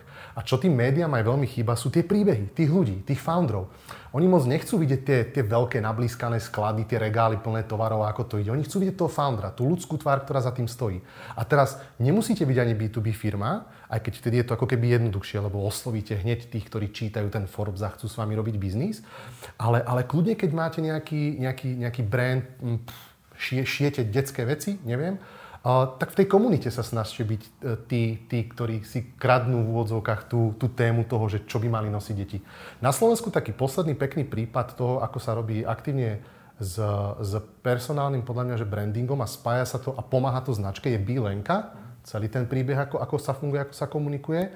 A myslím si, že aj, aj Milana tak posledný rok uh, registrujem, ale u tej Bílenky to tak vidím také, že výrazné. A zase to môže byť jeden pekný prípad, alebo príklad toho, čo, čo si môže vziať e-shopár. Možno aj Slavka, Inspio? Áno, tá, tá som si tiež všimol, že poslednú dobu začala byť aktívna. Áno, áno, áno. Takže určite aj, aj, aj Slavka z Inspio. Pozdravujeme. Super, dobre, ďakujem páni. Poďme ďalej, lebo fakt čas je pokročilý. Chcel by som trošku svičnúť tému teraz na development, lebo tak vnímam osobne, že tá platforma e-commerce je motorom toho celého e-commerce biznisu. Um, ako vy vo vašich firmách pristupujete k developmentu? Riešite to in-house alebo externe? Aké vnímate výhody, nevýhody? Možno v čase tých e-shopov, ako si, uh, aké typ vôbec platform je vhodný, krabica versus open source versus nejaké custom riešenie, že aký je váš pohľad na to? U vás Ja som tu bol asi pred dvoma rokmi a už vtedy som hovoril, že ako, aké máme s tým veľké plány. Veľmi sme sa nepohli, uh, bohužiaľ je to bottleneck, eh, a ne, nechcem povedať pre všetkých u nás. Hej, u nás je to bottleneck, eh, máme síce interný tím, ktorý ale mm, nemáme dostatočný počet resources na to, aké máme plány. No a potom je samozrejme aj také, akože iným jazykom hovorí marketing a iným hovorí ITčko za marketing samozrejme, prečo zajtra nelaunčneme Shopify vo všetkých krajinách, hej? Má to všetko, čo potrebujeme, krabica, je to, má to featurey, ktoré potrebujeme. No nie, IT chce headless future solution, ktoré si budeš vedieť vyvíjať proste s AI a tak ďalej. Veci, ktoré proste nám neprinesú teraz short term um, revenue, alebo teda obrad. Takže je to taká téma, že ťažká pre nás. Eh, ja som nej osobne zainteresovaný, hybe sa to pomalšie, ako by som si... Eh, ako by som si... Dobre, keby to bolo dneska na tebe, na tvojom rozhodnutí, tak na, na akej platforme by ste bežali? Neviem povedať konkrétne platformu, ale akože e, urobil by som všetko preto, aby sme na nej bežali že do dvoch mesiacov. A, ale ale skôr výhody teda toho, toho in-house uh, developmentu, alebo skôr tie teda už hotové? U, na, u nás to blokuje in-house development, akože máme naozaj málo programátorov na to, akú, aký moloch už musia spravovať, lebo to není len o tom shope, to je o tom, čo ten, akože priniesť tú objednávku je ľahké, ale čo sa s ňou deje interne, uh, cez nejaký middleware, jak sa dostane do, do skladu, čo s reklamáciou, support a tak ďalej. Takže Um, u, u nás podľa mňa skôr toto je tým blokerom, že, kým, že, že tá krabica musí správne spolupracovať s našim vnútrom a to sa zatiaľ teda ne, nenašli sme také riešenie. A možno pre zač- začínajúce e-shopy, tak ty ako, ako, akým dávaš odporúčania, keď sa ti niekto spýta, že do ja, čoho ísť? Akože ja som taký, že 80-20 človek, že radšej, radšej ne, alebo better done than perfect. To je také moje moto. Čiže e, keď chceš začať, tak začni proste zajtra so ShopTetom a s Googlem a na budúci pondelok už máš obrad a robíš. Hej? Potom dobre, narazíš samozrejme v nejakej škále na, na problém, ale nerob hneď raketoplán, nauč sa najskôr lietať na niečo malom. Sú, stotožujem sa s týmto prístupom a veľakrát vidím, že robia v tomto majiteľa e-shopov chybu, keď chcú mať už prvý shop, ešte nevedia nič o e-commerce, ale chcú mať custom, custom e-shop a tam väčšinou pohoria. No. Dobre, uh, Milan, u vás ako development? Uh, viem, že vy bežíte teda na externom riešení, teda máte tretiu stranu, myslím, že Forbes Clients, ak sa nemýlim. E-shop, áno. A teda i6 ako RPčko? Dobre hovorím? Áno.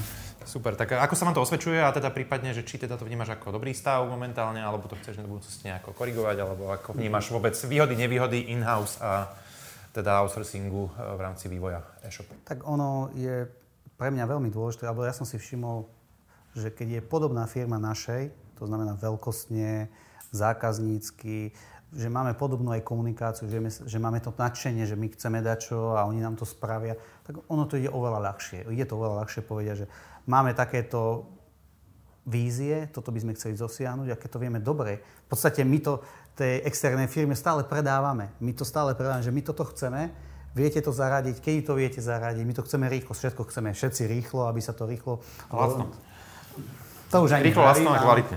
Ale áno, e, veľakrát by sme to chceli len rýchlo, aby to bolo, lebo ono vlastne, keď to urobí, vlastne všetko je o čase. Čas, e, o peniazoch v čase. To znamená, keď vám takto urobí čo veľmi rýchlo, ste ochotní dať za to peniaze neskutočné, keby to bolo rýchlo, lebo vy s tým môžete mať konkurenčnú výhodu mesiac, rok, dva, lebo to máte skôr ako oni, ale keď to riešenie vám nevedia, alebo vám povedia, že vám ho spravia, potom sa to naťahuje, vy s tým počítate a potom vám ho nikdy nespravia a na to už máte vymyslené ďalšie postupy a teraz sa to celé to zrúti, ten domček a musíte začať od znova.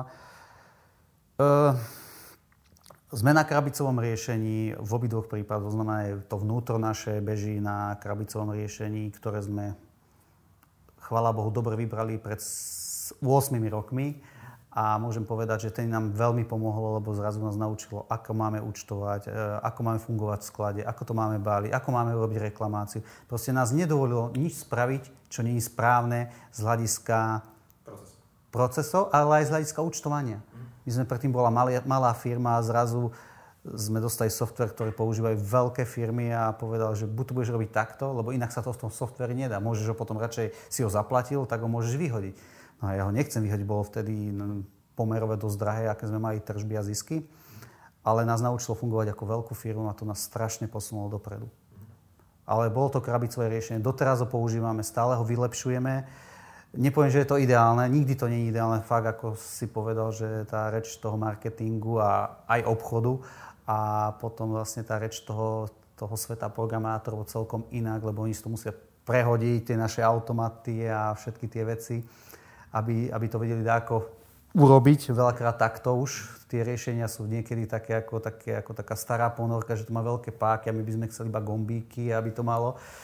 A tak to funguje. A potom vlastne to tie prepájanie napríklad s tým e-shopom, čo máme od chalanov, kopčíkovcov. E, našli sme tam cestu, robí sa nám dobre, máme tam pripravenú novú cestu, lebo sme ich najväčší klient, tak chcem tam nájsť takú, taký stred e, záujmov, lebo je to ich software, e, je to ich riešenie, my ho platíme, my sme najväčší, my chceme inovácie, vidia zmysel v našich inováciách a tie inovácie vlastne si zdieľame viac tých e-shopov. Není nás dá veľmi veľa, je nás akože taká menšia skupina, je to fajn. Keby tam bol väčší líder ako ja, tiež by som bol rád, lebo by ma ťahal ešte viac. My by sme potrebovali proste takýchto nadšencov, ktorých to baví, ktorí chcú predávať nové produkty, ktorí chcú, aby tam boli nové funkcie, aby to bolo rýchlejšie, aby stále dať, čo sa dá. Stále máme tam napísané plno veci. Jasné. A na rovinu sa spýtam, uvažoval si niekedy tam mať aj túto časť eh, in-house, ako je vlastný development team? Vieš čo, my robíme dačo aj sami. V podstate máme jedného programátora a jedného externého, naozaj taký malinký týmik robíme software, my vykupujeme telefóny pre spoločnosť Samsung pre Slovensk- na Slovensku a my programujeme pre nich všetky tie veci, čo chcú, lebo oni majú také špecifické požiadavky, aby keď je nový model, každý model S, ako teraz S22, tak robia tam výmeny a vykupujeme, my pre nich vykupujeme, ale aj programujeme ten software. Ten software programujeme asi 5 rokov už pre nich, už sme ho aj hodili do koša, lebo už to kapacite nestíhalo, to bolo Dobre, že som neplakal, že koľko peňazí a všetkého času, ale už to bolo na limitoch, museli sme dobrať nové, nové riešenie. Chvála Bohu sme to spravili, keď sme to spravili. No a to, to, to riešenie teraz e, chceme naklonovať do Maďarska. Uh-huh. Dobre, a teda, e, či zatiaľ ti nedáva zmysel akože vyslovene si programovať celý shop, lebo ty si bol taký celkom fanúšik toho všetkoho, že robíte si in-house, to marketingu teda, tak pri tom developmente to neplatí asi kvôli tomu, že nemáte takú kompetenciu na to interne, alebo... Alebo nie je to také dôležité, neviem, že to také, také strategicky dôležité pre vás, aby to bolo in-house. Ja ako majiteľ firmy chcem fokusovať svoju energiu na predaj. To, sú, to je veľmi dôležité a toto nechať niekomu inému. Zatiaľ nám to funguje, je to v poriadku. V podstate pri takej veľkosti firmy, ako my sme, tak veľakrát sa spýtaš na veci, ktoré ani neviem rýchlo povedať, lebo ja riešim už stratégiu, riešim veci, ktoré alebo sú problémy, ktoré sú naozaj nie že existenčné, ale do budúcna budú sa kopiť, tak tie riešim. Ja už neriešim také veci, že či je tam 2% alebo 2,5% alebo 3%. Ja pozerám na tie stratégie a riešim potom ešte tie veľké problémy alebo mm, nové veľké projekty, ktoré máme napísané a ktoré chceme spustiť a teraz viem, že potrebujem to robiť do dvoch mesiacov a teraz vypnem iné projekty, nemôžem tam viac dať na tých ľudí, toto riešim.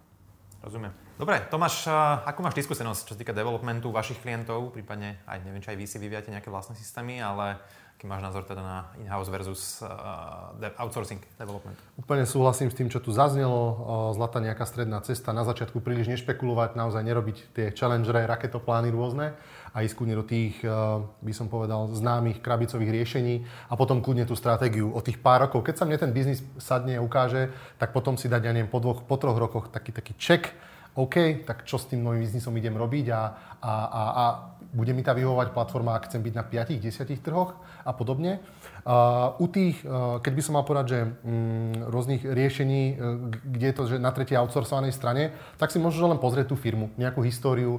Uh, Milan spomínal, predsa len budujú sa tam nejaké vzťahy, je tam taký častokrát aj zdieľaný ten development, že, že tí kľúčoví klienti prinášajú veľa práce tým developerom. Treba to mať podľa mňa férovo ošetrené, aby ste sa na seba vedeli spolahnúť viacej ako na partnerov a nebolo to viacej ako, ako, ako dodávateľ a zákazník. My máme nejaký vlastný development, tá naša web stránka, ako tá tam zas, veľa zásahov nepotrebuje, skôr je to taký akože interný CRM systém, čo vyvíjame teraz novinka online, vratkový formulár, takže máme zatiaľ dvoch full-time programátorov, a, uh, takže zhruba toto je môj A ak máš prehľad, vaše, vaši klienti väčšinou teda sú to shopy, ktoré bežia na krabiciach, alebo už majú nejaké väčšinou custom? Mm-hmm.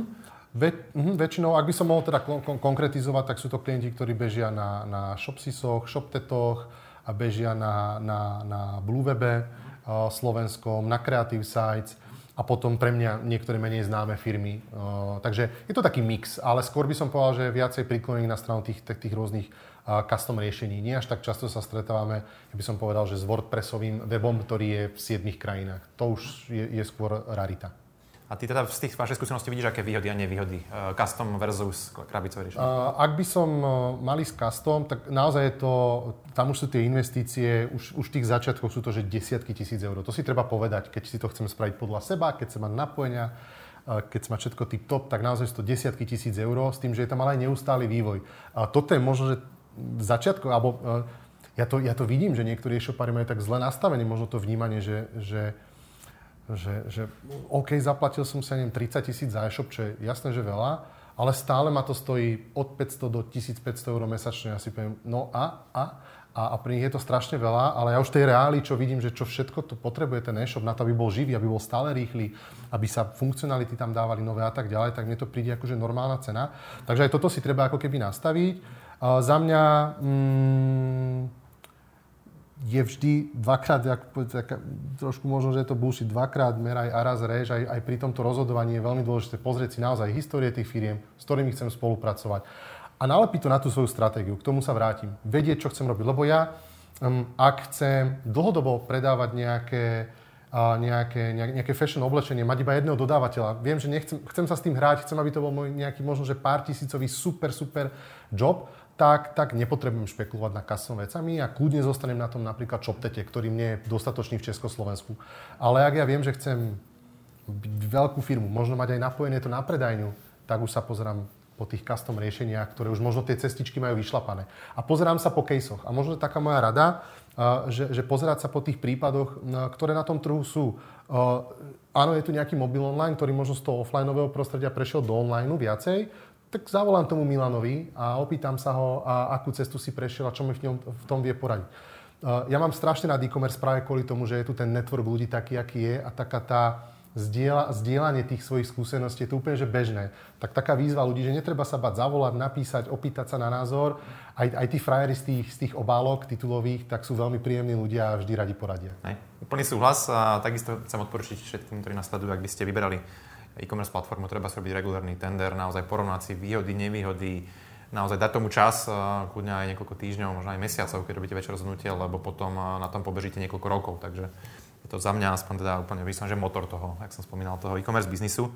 A, a overiť si referencie, poradiť sa určite, prípadne aj osloviť nejakého konzultanta, ak s tým nemáte skúsenosť, lebo tiež je dobre, dôležité nastaviť dobre aj celý ten, ten tender. A hlavne vybrať si vhodných partnerov, lebo tak dá sa ísť aj uh, za, niekým na prvé odporúčanie, ale nie vždy to musí byť úplne dobré rozhodnutie.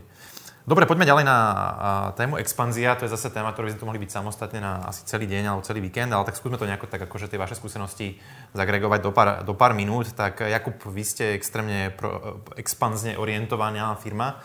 Tak ako ste s tým vôbec začínali, ako ste to celé nastavili, ako to prebieha?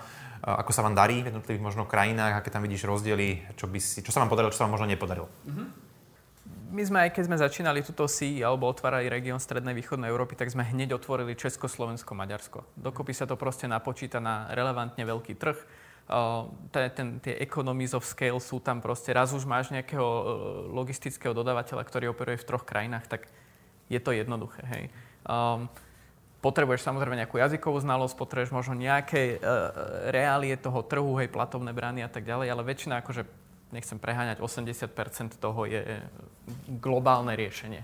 Ale tých 20 už robí ten rozdiel, či si úspešný alebo nie v krajine. Hej. A čo sa nám, alebo my sme začali tak, že sme ako keby otvorili celú Európu, ktorá e, veľmi to zjednoduším, ale je pomerne podobná a Bohu vďaka za európsky jednotný trh a euro a, a, a tak ďalej. Čiže toto bolo veľmi jednoduché. Potom sme otvorili Turecko, ktoré uh, teda je mimo Európskej únie. Líra padá eh, veľmi často, hej, alebo tie výkyvy menové, to je tiež niečo, s čím sme sa nikdy nestretli. Dostať tam tovar bez toho, aby si platil úplatky colníkom, tiež je e, pomerne ťažké. No a akože, lebo my sme vychádzali z papierových predpokladov, hej, že veľkosť krajiny ako Nemecko. E, cena CPC 10 krát lacnejšia ako Nemecko. Hej. Čo na to môže byť ťažké? No, tak ale zistili sme, že to teda vôbec nie je jednoduché a nechcem povedať, že sa trápime, ale určite nie sme tam, kde sme si mysleli, že budeme už po tých troch rokoch, čo v Turecku figurujeme. Mhm. Dobre, a snažíte sa byť v každej krajine od prvého dňa ako keby profitabilný, alebo máte nejaké obdobie, kedy to dotujete, alebo ako to funguje? Pol roka až rok e, máme výrazne zvýšené PNOčko, e, čiže tam to dotujeme cez, cez marketing a zároveň e, cenotvorbu. Čo je akože dosť taká E, smrteľná špirála na, zabednu, na zabehnutom trhu, keď máš príliš vysoký spend na nízke ceny, tak ti to žerie celú profitabilitu, ale na ako keby rozbeh toho trhu je to potrebné. Potrebuješ nazbierať prvé reviews, potrebuješ uh, si zoptimalizovať proces na základe toho, čo ti ľudia hovoria a potom pol roku, roku už to proste začať začlenovať do core biznisu a snaží sa to stlačať uh, t- tie priemery nižšie. Môže aj prezradiť, že na ktorých trhoch ste najprofitabilnejší? Najprofitabilnejší? Stredná východná Európa by som tak všeobecne ako región povedal. Um, tam je, je tam dosť veľký rozdiel voči Nemecku a voči západu. Sme aj v Amerike, aj keď tam nie sme cez Shopee, iba cez, cez Amazon. Inak toto je zaujímavé, že ako Amazon marketing je veľmi lacný oproti Google napríklad. Čo sa týka PNOčka na Amazone, to sú smiešné percentá. Ale keď sa k tomu pripočíta ten commission, tie fíčko, ktoré sa platí Amazonu, tak už je to zase mhm. iná story. Jasné. Um, dobre, možno keby si teraz, ak nás sledujú teda majiteľia shopu väčšinou, tak uh, čo by si im poradil? Možno, že kedy vôbec je shop podľa teba pripravený uh, na expanziu? A kedy, kedy to naopak nedáva zmysel? Podľa mňa i hneď ako máš zoptimalizované procesy a, alebo akože už, už je ti malé Slovensko a možno by som sa ani tým nelimitoval, že, že pôjdem do Česka až keď. Možno by som si skúsil hneď spraviť uh, taký biznis plán, že čo ak by som začal predávať hneď v Česku a na Slovensku, čo to pre mňa znamená. No, potrebujem o trošku vyššie náklady napríklad na preklad, na nejakú integráciu, ale nepotrebuješ dvojnásobné náklady, lebo otváraš dve krajiny. Ale myslíš si, že platí to, že teda najprv by si mal byť akože úspešný, profitabilný na svojom trhu, či ani nie? Že proste radšej otvoríš 3-4 trhy a budeš testovať, zisťovať, kde to ako funguje a podľa toho fokus ako keby... Teraz to už podľa mňa neplatí. Možno pred tými 10-15 rokmi áno, kým sme si všetci ochytali internet, a, ale už teraz ten internet je rovnaký všade, ten zákazník není až tak rozdielný, len potrebuješ chápať, ako sa inak správa. Uh-huh. A ešte možno podľa čoho ste teda uh, vyberali tie krajiny a zostalo nejaké poradie vôbec, že po ktorom pôjdete? Čo boli rozhodujúce nejaké parametre pre vás? Hm, presne ako som hovoril, že tá veľkosť tej krajiny, tá vyspelosť internetová, uh, GDP, alebo teda HDP, že, že či proste tí ľudia budú nakupovať, či je tam vôbec záujem o tie naše produkty. Tým, že my sme priamo nejak výrobcovia, tak uh, nevstupujeme na trh ako reseller, že bojujeme o mikromarže. My proste prinášame nový produkt, ktorý keď chceš, si ho kúpiš len od nás. A akceptuješ to, že máme uh, možno dlhšiu dobu dodania, uh, alebo proste všetky neduhy. Ak ten produkt chceš, tak musíš to akceptovať, lebo sme jediní výrobcovia. Hej? Jasne. A... Dobre, Milan, poďme na vašu expanziu. E, teda si spomínal na začiatku, že teraz ste Slovensko, Česko, Rumunsko? Mm, Česko nie sme. Či nie? Slovensko, Maďarsko, Rumunsko. Dobre, prepač. Tak e, ako, ako to prebiehalo teda u vás to rozhodnutie ohľadom tej expanzie, že kedy, uh, akým spôsobom, cez aké kanály a aké máte ďalšie plány v tej expanzii? V podstate boli sme dlho na Slovensku, potom sme máme software český, tak sme to pustili v Čechách, celkom to fungovalo, ale nemali sme Čecha, nik sa tomu nefo- nevenoval, vtedy ešte nebola taká spoločnosť ako vy, alebo som o nej nebol, to bolo pár rokov dozadu, možno 8, 10, mali sme český e-shop, potom sme to zavreli. A e, skúsili sme to Maďarsko a to Maďarsko od začiatku fungovalo celkom fajn. To Maďarsko máme 6 rokov, plus minus. A tam je zaujímavé, že ono by to fungovalo oveľa lepšie, keby tie zákony inak boli. Nás to tak obmedzuje, ako mm, predajcov mobilných telefónov sú tam navýšené dane za kapacity vnútornej pamäte, pamäte za ktoré sú neskutočné mm, také dane, neviem, aj 50 eur, 70 eur za telefón je daň iba za to, že to má kapacitu 128 giga a to nevrajme o vyšších eh, kapacitách, no a je tam aj zvýšená DPH a ono sú to vlastne to taká živná pôda pre, pre tých, poviem jednoducho, podvodníkov v Maďarsku, ktorí tieto dve dane ako vždy neplatia. Takisto sa tam pamäťovky sa nám dobre predajú, pokým sme prišli na to, že tam tiež sú dáke dane tak sme to...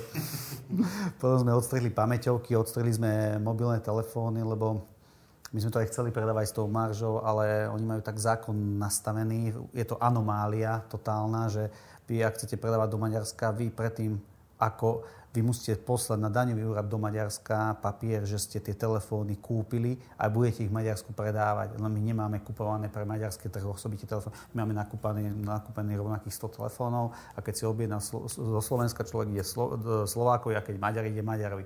A to sme museli zastaviť, lebo my, my musíme dopredu vedieť, ktorý budeme do Maďarska predávať. Popri tom určité modely sa predávajú, niektoré sa absolútne nula predali a ešte aj tá daň tak eh, v podstate my v Maďarsku fungujeme na tom príslušenstve, na, veľmi dobre sa smart hodinky predávajú, predávajú sa tam reproduktory, ktorí naozaj idú celkom tiež fajn. Uh-huh.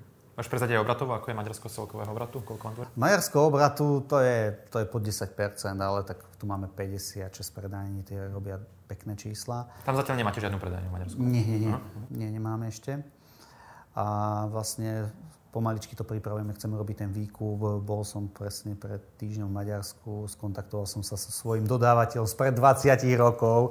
On mal vtedy 40, teraz má 60, že či by chcel, máme dobrý software, vedel by som mu to proste dať zdarma, že proste by vykupoval pre nás za provízie, by nám vykupoval telefóny, ktoré keď boli v Maďarsku kúpené a bola raz dane, daňa zaplatená a všetky tie veci, tak zrazu ich nemusíme nič platiť a predávame použité notebo- eh, aj notebooky, aj smart hodinky, aj telefóny v rámci Maďarska. To je taký veľký krok, ktorý je vlastne, alebo je to medzikrok medzi tým, keď nebudeme mať ešte predajňu a chceme to otestovať. To je maďarský. Rumunsko tiež zatiaľ iba príslušenstvo predávame a smart hodinky a smart všelijaké veci až povysávače. Tiež to funguje slabšie. Nemáme tam človeka, mali by sme tam mať e, človeka, tento týždeň sa bude už zaučať u nás, e, rumúnsky hovoriaceho, aby to malo hlavu, lebo celý ten systém funguje, ale nie je tam nikto hore, ktorý e, skontroluje. Ona, tej pani sme dali vypracovať, čo by robila ako prvé. Ona tam našla plno chýb gramatických, tak nebude to nikdy fungovať, pokým to bude takto. Treba to dotiahnuť, ten rumúnsky e-shop. To je, Slovinsko sa pripravuje, tento rok malo by byť ešte Chorvátsko, malo by byť ešte Nemecko, Rakúsko. Dobre, a keď sa vrátime trošku k tomu rozhodnutiu, že keď si sa rozhodol, že idete do expanzie, tak e, podľa teba na základe čoho by sa mohol alebo mal rozhodovať majiteľ shopu? Že či teda sa budem fokusovať na rozvíjanie a fakt ísť do väčšieho detailu na tom lokálnom trhu, alebo proste kedy podľa teba dáva zmysel tie, tie krajiny zapínať? Tak ja som si vytlačil taký pekný, takú peknú mapku, čo ste raz urobili, že koľko je tam e-shopov a koľko to má obyvateľov a na to ste mali v Asi si hádzal šipky, nie? Nie, nie, a tak som si na to sadol, potom sme volali spolu a sme komunikovali, že kde by sme mohli expandovať. To Maďarsko sme mali.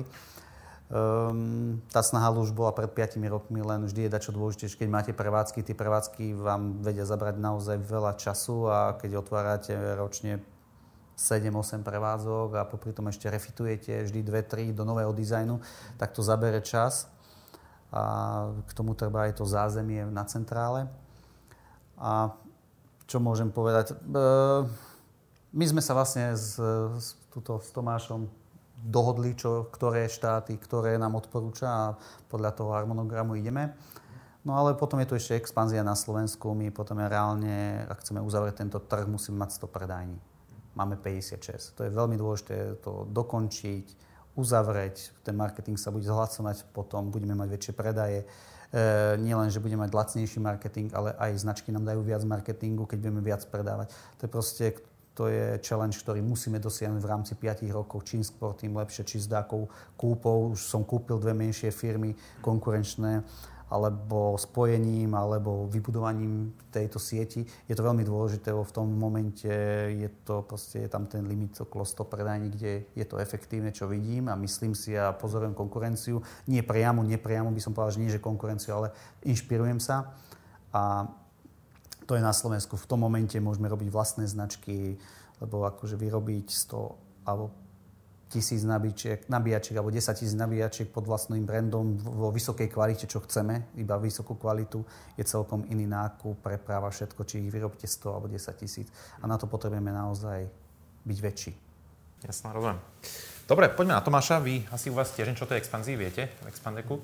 Tak uh, aký vy máte ten uh, nejaký systém uh, rozhodovania, alebo možno ako odporúčate klientom, ako postúpať vôbec pri tom rozhodovaní, teda, že či expandovať, ak áno, do ktorých krajín, v akom poradí, s akým, mm-hmm. akým, ako by som povedal, agresívne a tak. Mm-hmm. Snažíme sa o, nad tým takým zdravým rozumom zamýšľať, pozrieť sa na ten biznis, v akej forme je to v tom aktuálnom štáte ten e-shop, to znamená, či má nejakú profitabilitu, akú má za sebou históriu, aký má možno cash flow. Už sa aj pýtame možno, že ako on si predstavuje tú expanziu, to znamená, čo už na druhý deň si myslí, že bude v nejakom prudkom zisku, alebo akú dobu je ochotný možno dotovať ten ktorý trh.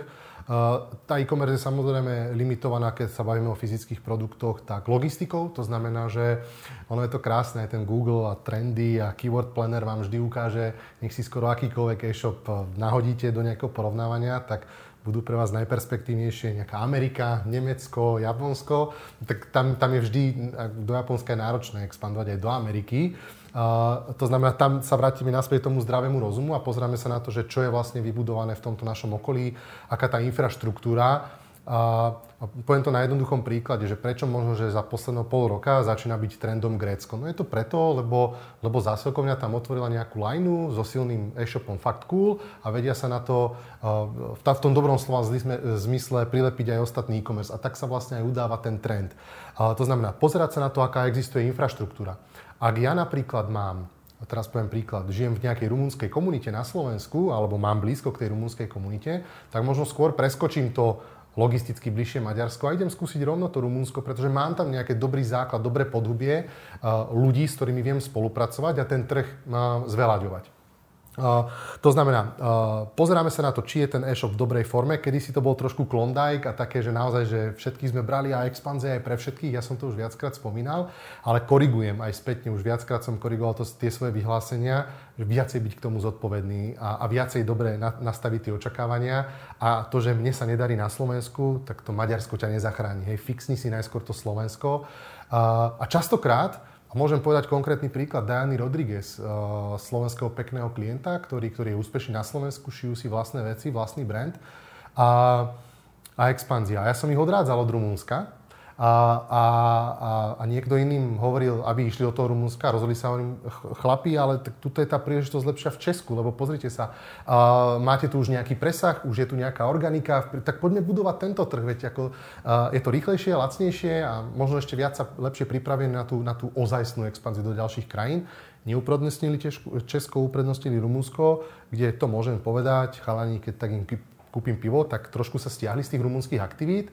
Ten produkt tam nefitoval, bol predsa len drahší, poviem taký akože fun fact, že, ten, že tá luxusná kabelka, ktorá stojí 350 eur, tak e, dostali sme zo jednu, dve také feedbacky, že za to si kúpi susedov pozemok. A, takže to ako na odľahčenie. Takže naozaj sa treba pozerať akože, že so zdravým rozumom, že, že kde dokážem naozaj, že, že, že čo najrýchlejšie zarábať. No a používať na to jednak voľne dostupné nástroje. Ja si myslím, že v tomto je veľmi napríklad aj prospešný Google. Môžem spomenúť napríklad Martina Svobodu z Google, ktorý sa snaží pomáhať zaujímavým exportujúcim klientom alebo projektom v rámci Československa, dodávať im know-how aj, aj nad rámec nejakých voľne dostupných teda informácií. Dáme to potom dokopy a potom zase záleží na e-shope, či si zvolí s cestou možno najskôr jedného trhu otvoriť alebo, alebo viacerých naraz. Všetko má svoje plusy, všetko svoje mínusy. Niekedy je tam dokonca úspora z nejakého rozsahu, keď sa rozhodnem, a, a ak mi to dovolí, ak sa rozhodnem ísť expandovať napríklad na 2, 3, 4, 5 trhov naraz, je to efektívnejšie z pohľadu nejakého aj developingu, hej, otváram nejaký systém, robím tam nejaké úpravy, takto spravím rovno na všetky tie jazykové mutácie, ktoré robím No a ešte jednu dôležitú vec som zabudol pozrieť a tá nám väčšinou akože robí vrázky z pohľadu časového nejakého manažmentu, je tá pripravenosť tej samotnej platformy. A otvárame všetky tie témy toho, a ako fakturovať, a, ako, a, a napojenia na dopravcov, a platobné brány, a ERPčko. Toto sú také veci, že sa zaseknú e-shopári často a po pár mesiacov sa k nám vracajú, že už to mám fixnuté, môžeme ísť ďalej. Jasné. Dobre, či nejaká kombinácia makroukazovateľov, hľadanosti, konkurencie, Určite áno. pripravenosti trhu. Ešte by som tuto, tuto, tuto doplnil, veľmi dobrú si mi teraz v, v, ako vnikol myšlienku, a aj z pohľadu produktového portfólia sa pripraviť. A, a na to možno, že využiť, uh, Michal, neviem, či aj Pricemania ponúka nejaké dáta, možno, že aj z iných trhov viete niečo agregovať. Viem, že napríklad Heureka dokáže agregovať určité produktové dáta z rôznych uh, trhov. A na jednoduchom príklade to poviem, že ty možno, že predávaš nejakú bielú techniku, nejakú pračku Zanussi, ktorá má nejakú vyhľadávanosť, alebo AEG, ktorá povedzme, že je v top 3 v československom trhu a spolieha sa na ňu, že môže byť ťahuň aj v nejakom Rumunsku, ale keď si ju potom pozrieš v rámci porovnania produktového portfólia, tak je tam hlboko počiarov a, a ten market share má veľmi nízky. To znamená, že aj e-shopom sa stáva to, že častokrát s produktami, so značkami, ktoré sú silné v tomto regióne, idú ďalej, tak tam jednoducho nie sú vyhľadávateľné a ten, a, a ten objem je tam veľmi nízky. A práve sú tí favoriti na tých trhoch, tí, ktorí sú outside v Česku a Slovensku. Takže toto sú také reálne príklady. Aj pro tej produktovej línii sa dobre na to pripraviť. Vie ti to vlastne ušetriť aj peniaze pri tom, keď máš veľa produktov. Zoberme si, že máš 30 tisíc produktov. A častokrát dáva zmysel možno, že preložiť pre tú celú krajinu iba 10 tisíc, lebo tých 20 tisíc, OK, si môžeš, ale čakaj, že, že dlhý boj, respektíve tú značku tu nikto nepozná. Tak prečo sa ne, neísť radšej fokusovať iba na tých, ktoré tam reálne už teraz fungujú? Jasno, super, ďakujem. Dobre, uh, poďme na ďalšiu tému, páni. Skúsme teraz trošku tak už uh, skrátiť odpovede, lebo uh, máme taký pokročilejší čas. Uh, chcem sa baviť o vlastných značkách produktov, lebo naozaj som trošku tak vypozoroval teda takým pozorovaním, že teda niektoré tie, tie top shopy naozaj postupne prídu na to, že pravdepodobne z pohľadu financií a marži a tak ďalej, tak dáva zmysel si vyvinúť a spustiť nejaké vlastné produkty. Príklad z hlavy mi napadá Jim Beam. A pomôžte mi. Nordfinder má vlastnú Nordfinder, značku. Áno, Alza má nejaké svoje produkty, hej, takéto prísuško. Ja neviem, či Notino náhodou nemá nejaké. Má, začína. Nie som si istý. A však e, Jakub bude určite o tom vedieť niečo tiež povedať. E, vidíš, dobre, však sedíš tu a ja som nespomenul. A, už, už pokročilý čas. Tak poďme na to, že ako to vlastne u vás celé funguje s tými vlastnými značkami. Prečo vlastne, alebo, alebo či teda ste mali vlastné značky od začiatku, od spustenia, alebo to prišlo až v čase a ako z hľadiska teda je pre vás, sú tie vlastné značky dôležité na tom celom biznise? Ne, nemali sme iba vlastné značky, práve začali sme ako reselling nejakého niž e, zvukového sortimentu, by som povedal, pre DJ-ov a tak ďalej. Ale nakoniec sme to rozvinuli naozaj do toho, že aktuálne 99% sú všetko naše produkty nami vyvinuté na, na naše značky. Takže alebo už akvírované, ale tiež akvírované v takom v tom D2C, hej, že, že oni sú tiež značky, ktoré sa sami vy, vyrábajú. Um, no a v, ako pozicionujeme sa do tohto uh, ako, ako pionieri v D2C alebo jedný z najväčších D2C playerov v, v Európe. A to ti proste dovoluje úplne inak potom čarovať presne s tou maržou, ako hovoríš. Na jednej strane je to drahé, lebo tá tvoja značka není známa. Hej, že máš Klarstein, to tu nikto nepoznal, čiže ty si sa musel zobrazovať na kuchynské roboty. A ešte tam je ten krok, že človek si vôbec vyberie kuchynský rod Klarstein, čiže je to drahá, te, uh, alebo tam utopíš ten marketingový náklad. Keď predávaš kuchynský robot KitchenAid, čo je napríklad známa značka od Tefal alebo whatever, tak asi to je lacnejšie, ale zase máš ako reseller nízku maržu. Mhm. Je pomerne málo shopov, ktorým sa ktorí dospeli do tohto štádia, že majú nejaké vlastné produkty, tak uh, od čo si myslíš, že to závisí, alebo kedy to podľa teba vôbec dáva zmysel o tom začať uvažovať, keď som teda majiteľ shopu, mm-hmm. asi to neurobím prvý rok, musím mať nejakú veľkosť na to, nejakú silu marketingu a tak ďalej, takže kedy podľa teba to dáva zmysel biznisu? A tak je aj veľa značiek, ktoré začínajú od nuly, tak napríklad tie, čo na social media predávajú vlastné peňaženky a tak ďalej, to dáva všetko zmysel. Um, nie je to jednoduché no, vyrábať je jednoduché, nechcem to zľahčovať, ale je jednoduché predávať cez e-shop, ale akože vyrobiť, doručiť to a ten touch s tým fyzickým svetom podľa mňa je, je, je náročný v tomto. Na celý ten logistický proces a tak ďalej. Dobre, ale teda ty hovoríš, že vlastne vás 99% už obratu teda tvoria vlastné značky, čiže ani neuvažujete do budúcnosti, teda vlastne už to nedáva pre vás samozrejme zmysel, hej, ale, ale mm, možno, že stanem sa teraz cítiť do tých, do tých malých stredných shopov, že, ktorí rozmýšľajú, že ako strategicky horizont 50 rokov, ako rozvíjať ten ich e-shop a, a odolávať konkurencii a odolávať možno marketplaceom, ktorým vlastne tiež konkurujú v tom portfóliu. Ja by som akože toto, že 50 rokov je strašne veľa, hej, že to je, to neviem si ani predstaviť, kde budeme, ale je, je dobre si povedať proste strategicky, že kam chcem ísť a možno tam sme mali hneď na začiatku začať, že môj ročný plán je teraz takýto, aby som za 2, 3, 4 roky mal, chcel dosiahnuť toto, to je moja vízia ako to dosiahnem a rozbijem si proste tu no, tie výkazovky alebo tieto všetky statementy do, do, rok, do rokov a uvidím, že či je to vôbec reálne. Dobre, a teraz skúsim ešte, ešte otočiť ten taký iný scenár, že dajme tomu, že fakt mám ten vlastný produkt, možno od prvého dňa, lebo som si ho vymyslel, eh, vyvinul uh, launchov a, a naopak sa mi nedarí ho presadiť na tom trhu, lebo proste nemám buď marketingovú silu, alebo skrátka možno nemám také know-how. Tak uh, čo v takom prípade, hej? že je, je cestou možno aspoň dočasne začať predávať aj iné známejšie značky, ktoré mi tam pritiahnu ten, eh, ten traffic a tu eh, a teda tých zákazníkov, alebo, alebo čo, nájsť investora, s ktorým proste urobím ten marketing, alebo čo? To, to by som sa presne opýtal, že či už si akože vyminul všetky možnosti a, a naozaj je to tak zlý produkt, že nebude fungovať, mm. potom je riešenie jasné. Ale akože naozaj, že investor, spravil som všetko pre marketing, mám komunikujem správne? Hej, že toto je možno otázka. No za mňa, ja tuto sa cítim práve že lepšie ešte ako v rámci toho B2B, pretože tam ja vidím tú najľahšiu cestu asi cez to nejaké budovanie tých partnerstiev u tých, u tých zabehnutých hráčov. Možno, že u Berlin Brands Group nepochodím, ale viem si predstaviť, že možno, že Alza by mi dala šancu sa niekde zalistovať ako nejakému brandu. Ale treba byť sakra dobre na to pripravený. To znamená mať k tomu nejaký, ja neviem, brand manuál, a naozaj, ako keď idem s nejakou, teraz trepnem, elektrickou kevkou, hej, je tu nejaký hegemon Sonicare a ja si vymyslím niečo vlastné a je to, je to celkom reálny príklad, a, tak, tak potrebujem ukázať, že, že mám kvalitný produkt, že, že, že aj nejakú tú prezentáciu toho produktu mám výbornú a za mňa je to naj, najrýchlejšia cesta. A pracovať potom s tými partnermi typu Alza Mall skrz to, OK, akým spôsobom ma viete podporiť možno v tej danej kategórii. Viem byť možno viacej viditeľný. Viete ma podporiť možno v nejakých newsletteroch. A takto, ako, ale znova, dlhodobo budovať tú svoju značku. Lebo potom si ten zákazník povie, hm, tak táto kevka nebude úplne márna, ona není úplne najlacnejšia, je to taká tá klasická stredná trieda, ale však predávajú Alza, predávajú MOL, tak asi to nebude úplný odpad. A zase nad tým naviažem nejakú, nejakú tú zákazníckú skúsenosť, pekné balenie a postupne si držať palce, lebo ani napriek tomu ten úspech nie je zaručený. Hm, jasné. Uh, Milan, ty si vlastne už spomínal tú vašu story ohľadom tých vlastných produktov, čiže či chceš tam ešte niečo doplniť možno? Uh, medzi časom ti napadlo niečo v tejto téme vlastné produkty? Vlastne tie vlastné produkty mali by byť dačím výnimočné. A my v súčasnosti, preto sme už dvakrát to chceli urobiť, lebo my máme tie informácie. Vieme, čo chceme robiť, vieme, čo zákazník pýta, kde sú reklamácie, kde nie sú reklamácie, od ktorých dodávateľov sa to dobre predáva. A my tie dáta máme, my to vidíme. A pre nás je to akože v tomto prípade už iba krok, aby sme to spravili.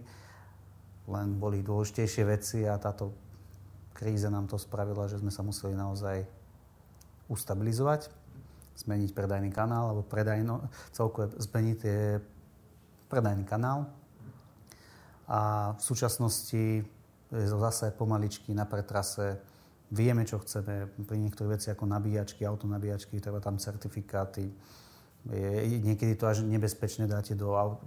Sa nám to raz stalo s jedným dodávateľom, že dal autonabíjačku, nechal ju tam a celý tunel mu sa mu rozpustil, chvála Bohu, nezhorelo auto a musela to tá značka zaplatiť.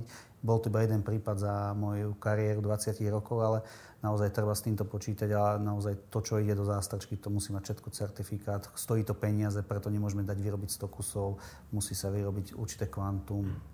Áno, určite. Super. Odporúčam všetkým. Dobre, poďme na záver, na záver zosumarizovať také nejaké vaše možno aj očakávania. Aké očakávate vlastne trendy v e-commerce, možno horizont fakt tých nie, že teda je to dlho, 5 až 10 rokov, ale tak skúsim sa baviť, že kam to celé smeruje, že, že, že čo bude tak kľúčové pre úspech e-shopu, dajme tomu v horizonte teda najbližších rokov, že na čo by sa vlastne mali tí majiteľi shopov začať zamýšľať, zaoberať sa tým, ak to teda ešte nerobia. Jakub, ty to ako vidíš? Ja by som išiel skôr do takých, že stratégia bude rozhodovať, hej, že mám tu misiu, víziu, viem, že chcem robiť udržateľné veci napríklad, hej, že niečo, čo ma odlišuje, zároveň je to zodpovedné a, a, a zároveň retail nejde nikde preč, čiže podľa mňa stále ten prekryv online, offline bude fungovať. O, neodpisoval by som, ako všetci hovorili, že telka zomrie a nikto nebude chodiť do nakupakov. Mm. To si nemyslím, že ide preč. A, dobre, môžeme sledovať nejaké technologické trendy typu metaverse, eh, AI, data. Data nikde nepôjdu, ale otázka, že či akože metaverse bude za 5-10 rokov tu. A primárny predajný kanál osobne si nemyslím. Vnímaš nejaké riziko, že by tu nejaký nadnárodný marketplace, tu nejak tento región nejako zásadnejšie ovládol, povedzme? Myslím si, že sem budú vstupovať a, a získajú market share. To už na predajcoch bude, ako to využijú vo svoj prospech ale tak máme príklad z Polska napríklad, kde je tiež kde je Amazon, super, ale aj tak sú všetci na Allegre. Všetci používajú Allegro. V Česku máme aj Google, ale všetci používajú Seznam, alebo veľa ľudí Seznam. Čiže zmení sa nákupné správanie, ale nemyslím si, že príde teraz nejaká obrovská revolúcia. Ďakujem. Milan, ty to ako vidíš tú budúcnosť e, v predaji, nielen e-commerce, ale celkovo v predaji? Ja to vidím tak, že musíme sa odlišiť. Každý, kto chce prežiť, sa musí odlišiť s tým, že tých predajných kanálov je čím ďalej viac o to viac musíme byť odlíšení a máme tu šťastie, že sme tu už viac rokov a máme už to rozpracované a je tam dôležitý ten príbeh, či, len, či toho majiteľa, či tých ďalších mojich spolupracovníkov, ktorí so mnou robia, aby mali tiež tie príbehy, aby chceli dať čo dosiahnuť, dokázať, ukončiť. Takisto sú to príbehy tých, toho tovaru, ktoré príde k tomu zákazníku. Je to príbeh toho zákazníka, ktorý sa s vami stotožňuje, preto to u vás kupuje ja si myslím, že to odlišenie je absolútne dôležité, ak chceme prežiť. Úplný súhlas a tiež mám pocit, že na Slovensku je skôr tá filozofia toho copy-paste eh, prístupu, bohužiaľ, a základná uh, faktor úspechu, nejaké odlišenie sa často je také trošku ako keby úplne, že sa rieši až niekde vôbec. Ale áno, uh, tak to si myslím, že odlišuje aj tie úspešné shopy od tých, od tých možno menej úspešných. Tak Tomáš, ty vidíš ako teda tú budúcnosť? V rámci, v rámci teda e-commerce, že čo bude rozhodovať? Na to som sa zrovna snažil, že nepripraviť, že neštudovať si, že čo zo zahraničia, ako aby som to potom že nejako že povedal. Ale to, čo si naozaj myslím, je, že ten trh tu bude oveľa viac náročnejší, budú tu také tie veľryby a treba byť taká tá šťuka hej, v tom rybníku, ktorá si ako tú, tú menšiu potravu a to prežitie vždy nájde, nech, nech sú akýkoľvek dravci okolo nej. Myslím si, že bude pre e-shopy kritické dostať sa na nejakú úroveň. Ja ju neviem teraz povedať, či to je, že 5 miliónový obrad, 10 miliónový, 20 miliónový od tých 5-10 rokov, ale musia mať určitú veľkosť, z ktorej dokážu nejakú škálu toho biznisu vyprodukovať.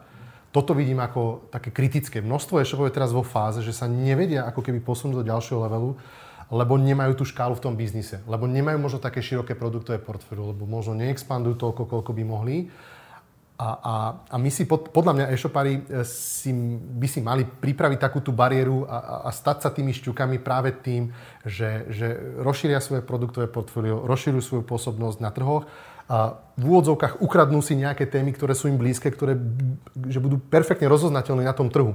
Hej, že, že toto je ten, to sú tie rybárske potreby, tam chcem ísť. Toto je ten špecialista, ktorý má vždy dobré oblečie na nejakú formálnu príležitosť. Takže ukradnúť si tie svoje veci, a tam prichádzame naspäť k nejakej tej autenticite, lebo Milan musí milovať mobily a príslušenstvo a všetko okolo toho, lebo mu to ten ako, príbeh nezožral nikto. A tak to má byť. To znamená, že uh, takto sa na to ja pozerám, robiť autentický ten biznis uh, so škálou, medzinárodne, uh, svedomito a myslím, že to bude fajn. Super, perfektné slovo na záver. Páni, ja vám ďakujem veľmi pekne, Jakubovi, Milanovi, aj teda Tomášovi. Ste prišli a podelili sa s, na, našimi divákmi o vaše know-how a skúsenosti a nejaké, nejaké best practices. A, a teda ďakujem aj vám, že ste nás sledovali. Verím, že to bolo pre vás prínosné. Ak máte nejaké ďalšie otázky, nápady, postrehy, kritiku, konštruktívnu radi prijímame, takže nechajte nám nejaký komentár pod videjkom. Takisto budeme radi za sledovanie kanála, zdieľanie a čokoľvek, akúkoľvek spätnú väzbu, aby sme sa mohli ďalej zlepšovať. Budeme sa tešiť na ďalšie rozhovory, tak nech sa vám darí pri rozvoji e-shopov a budujte si úspešné stratégie aj pre ďalšie roky. Pekný deň, majte sa.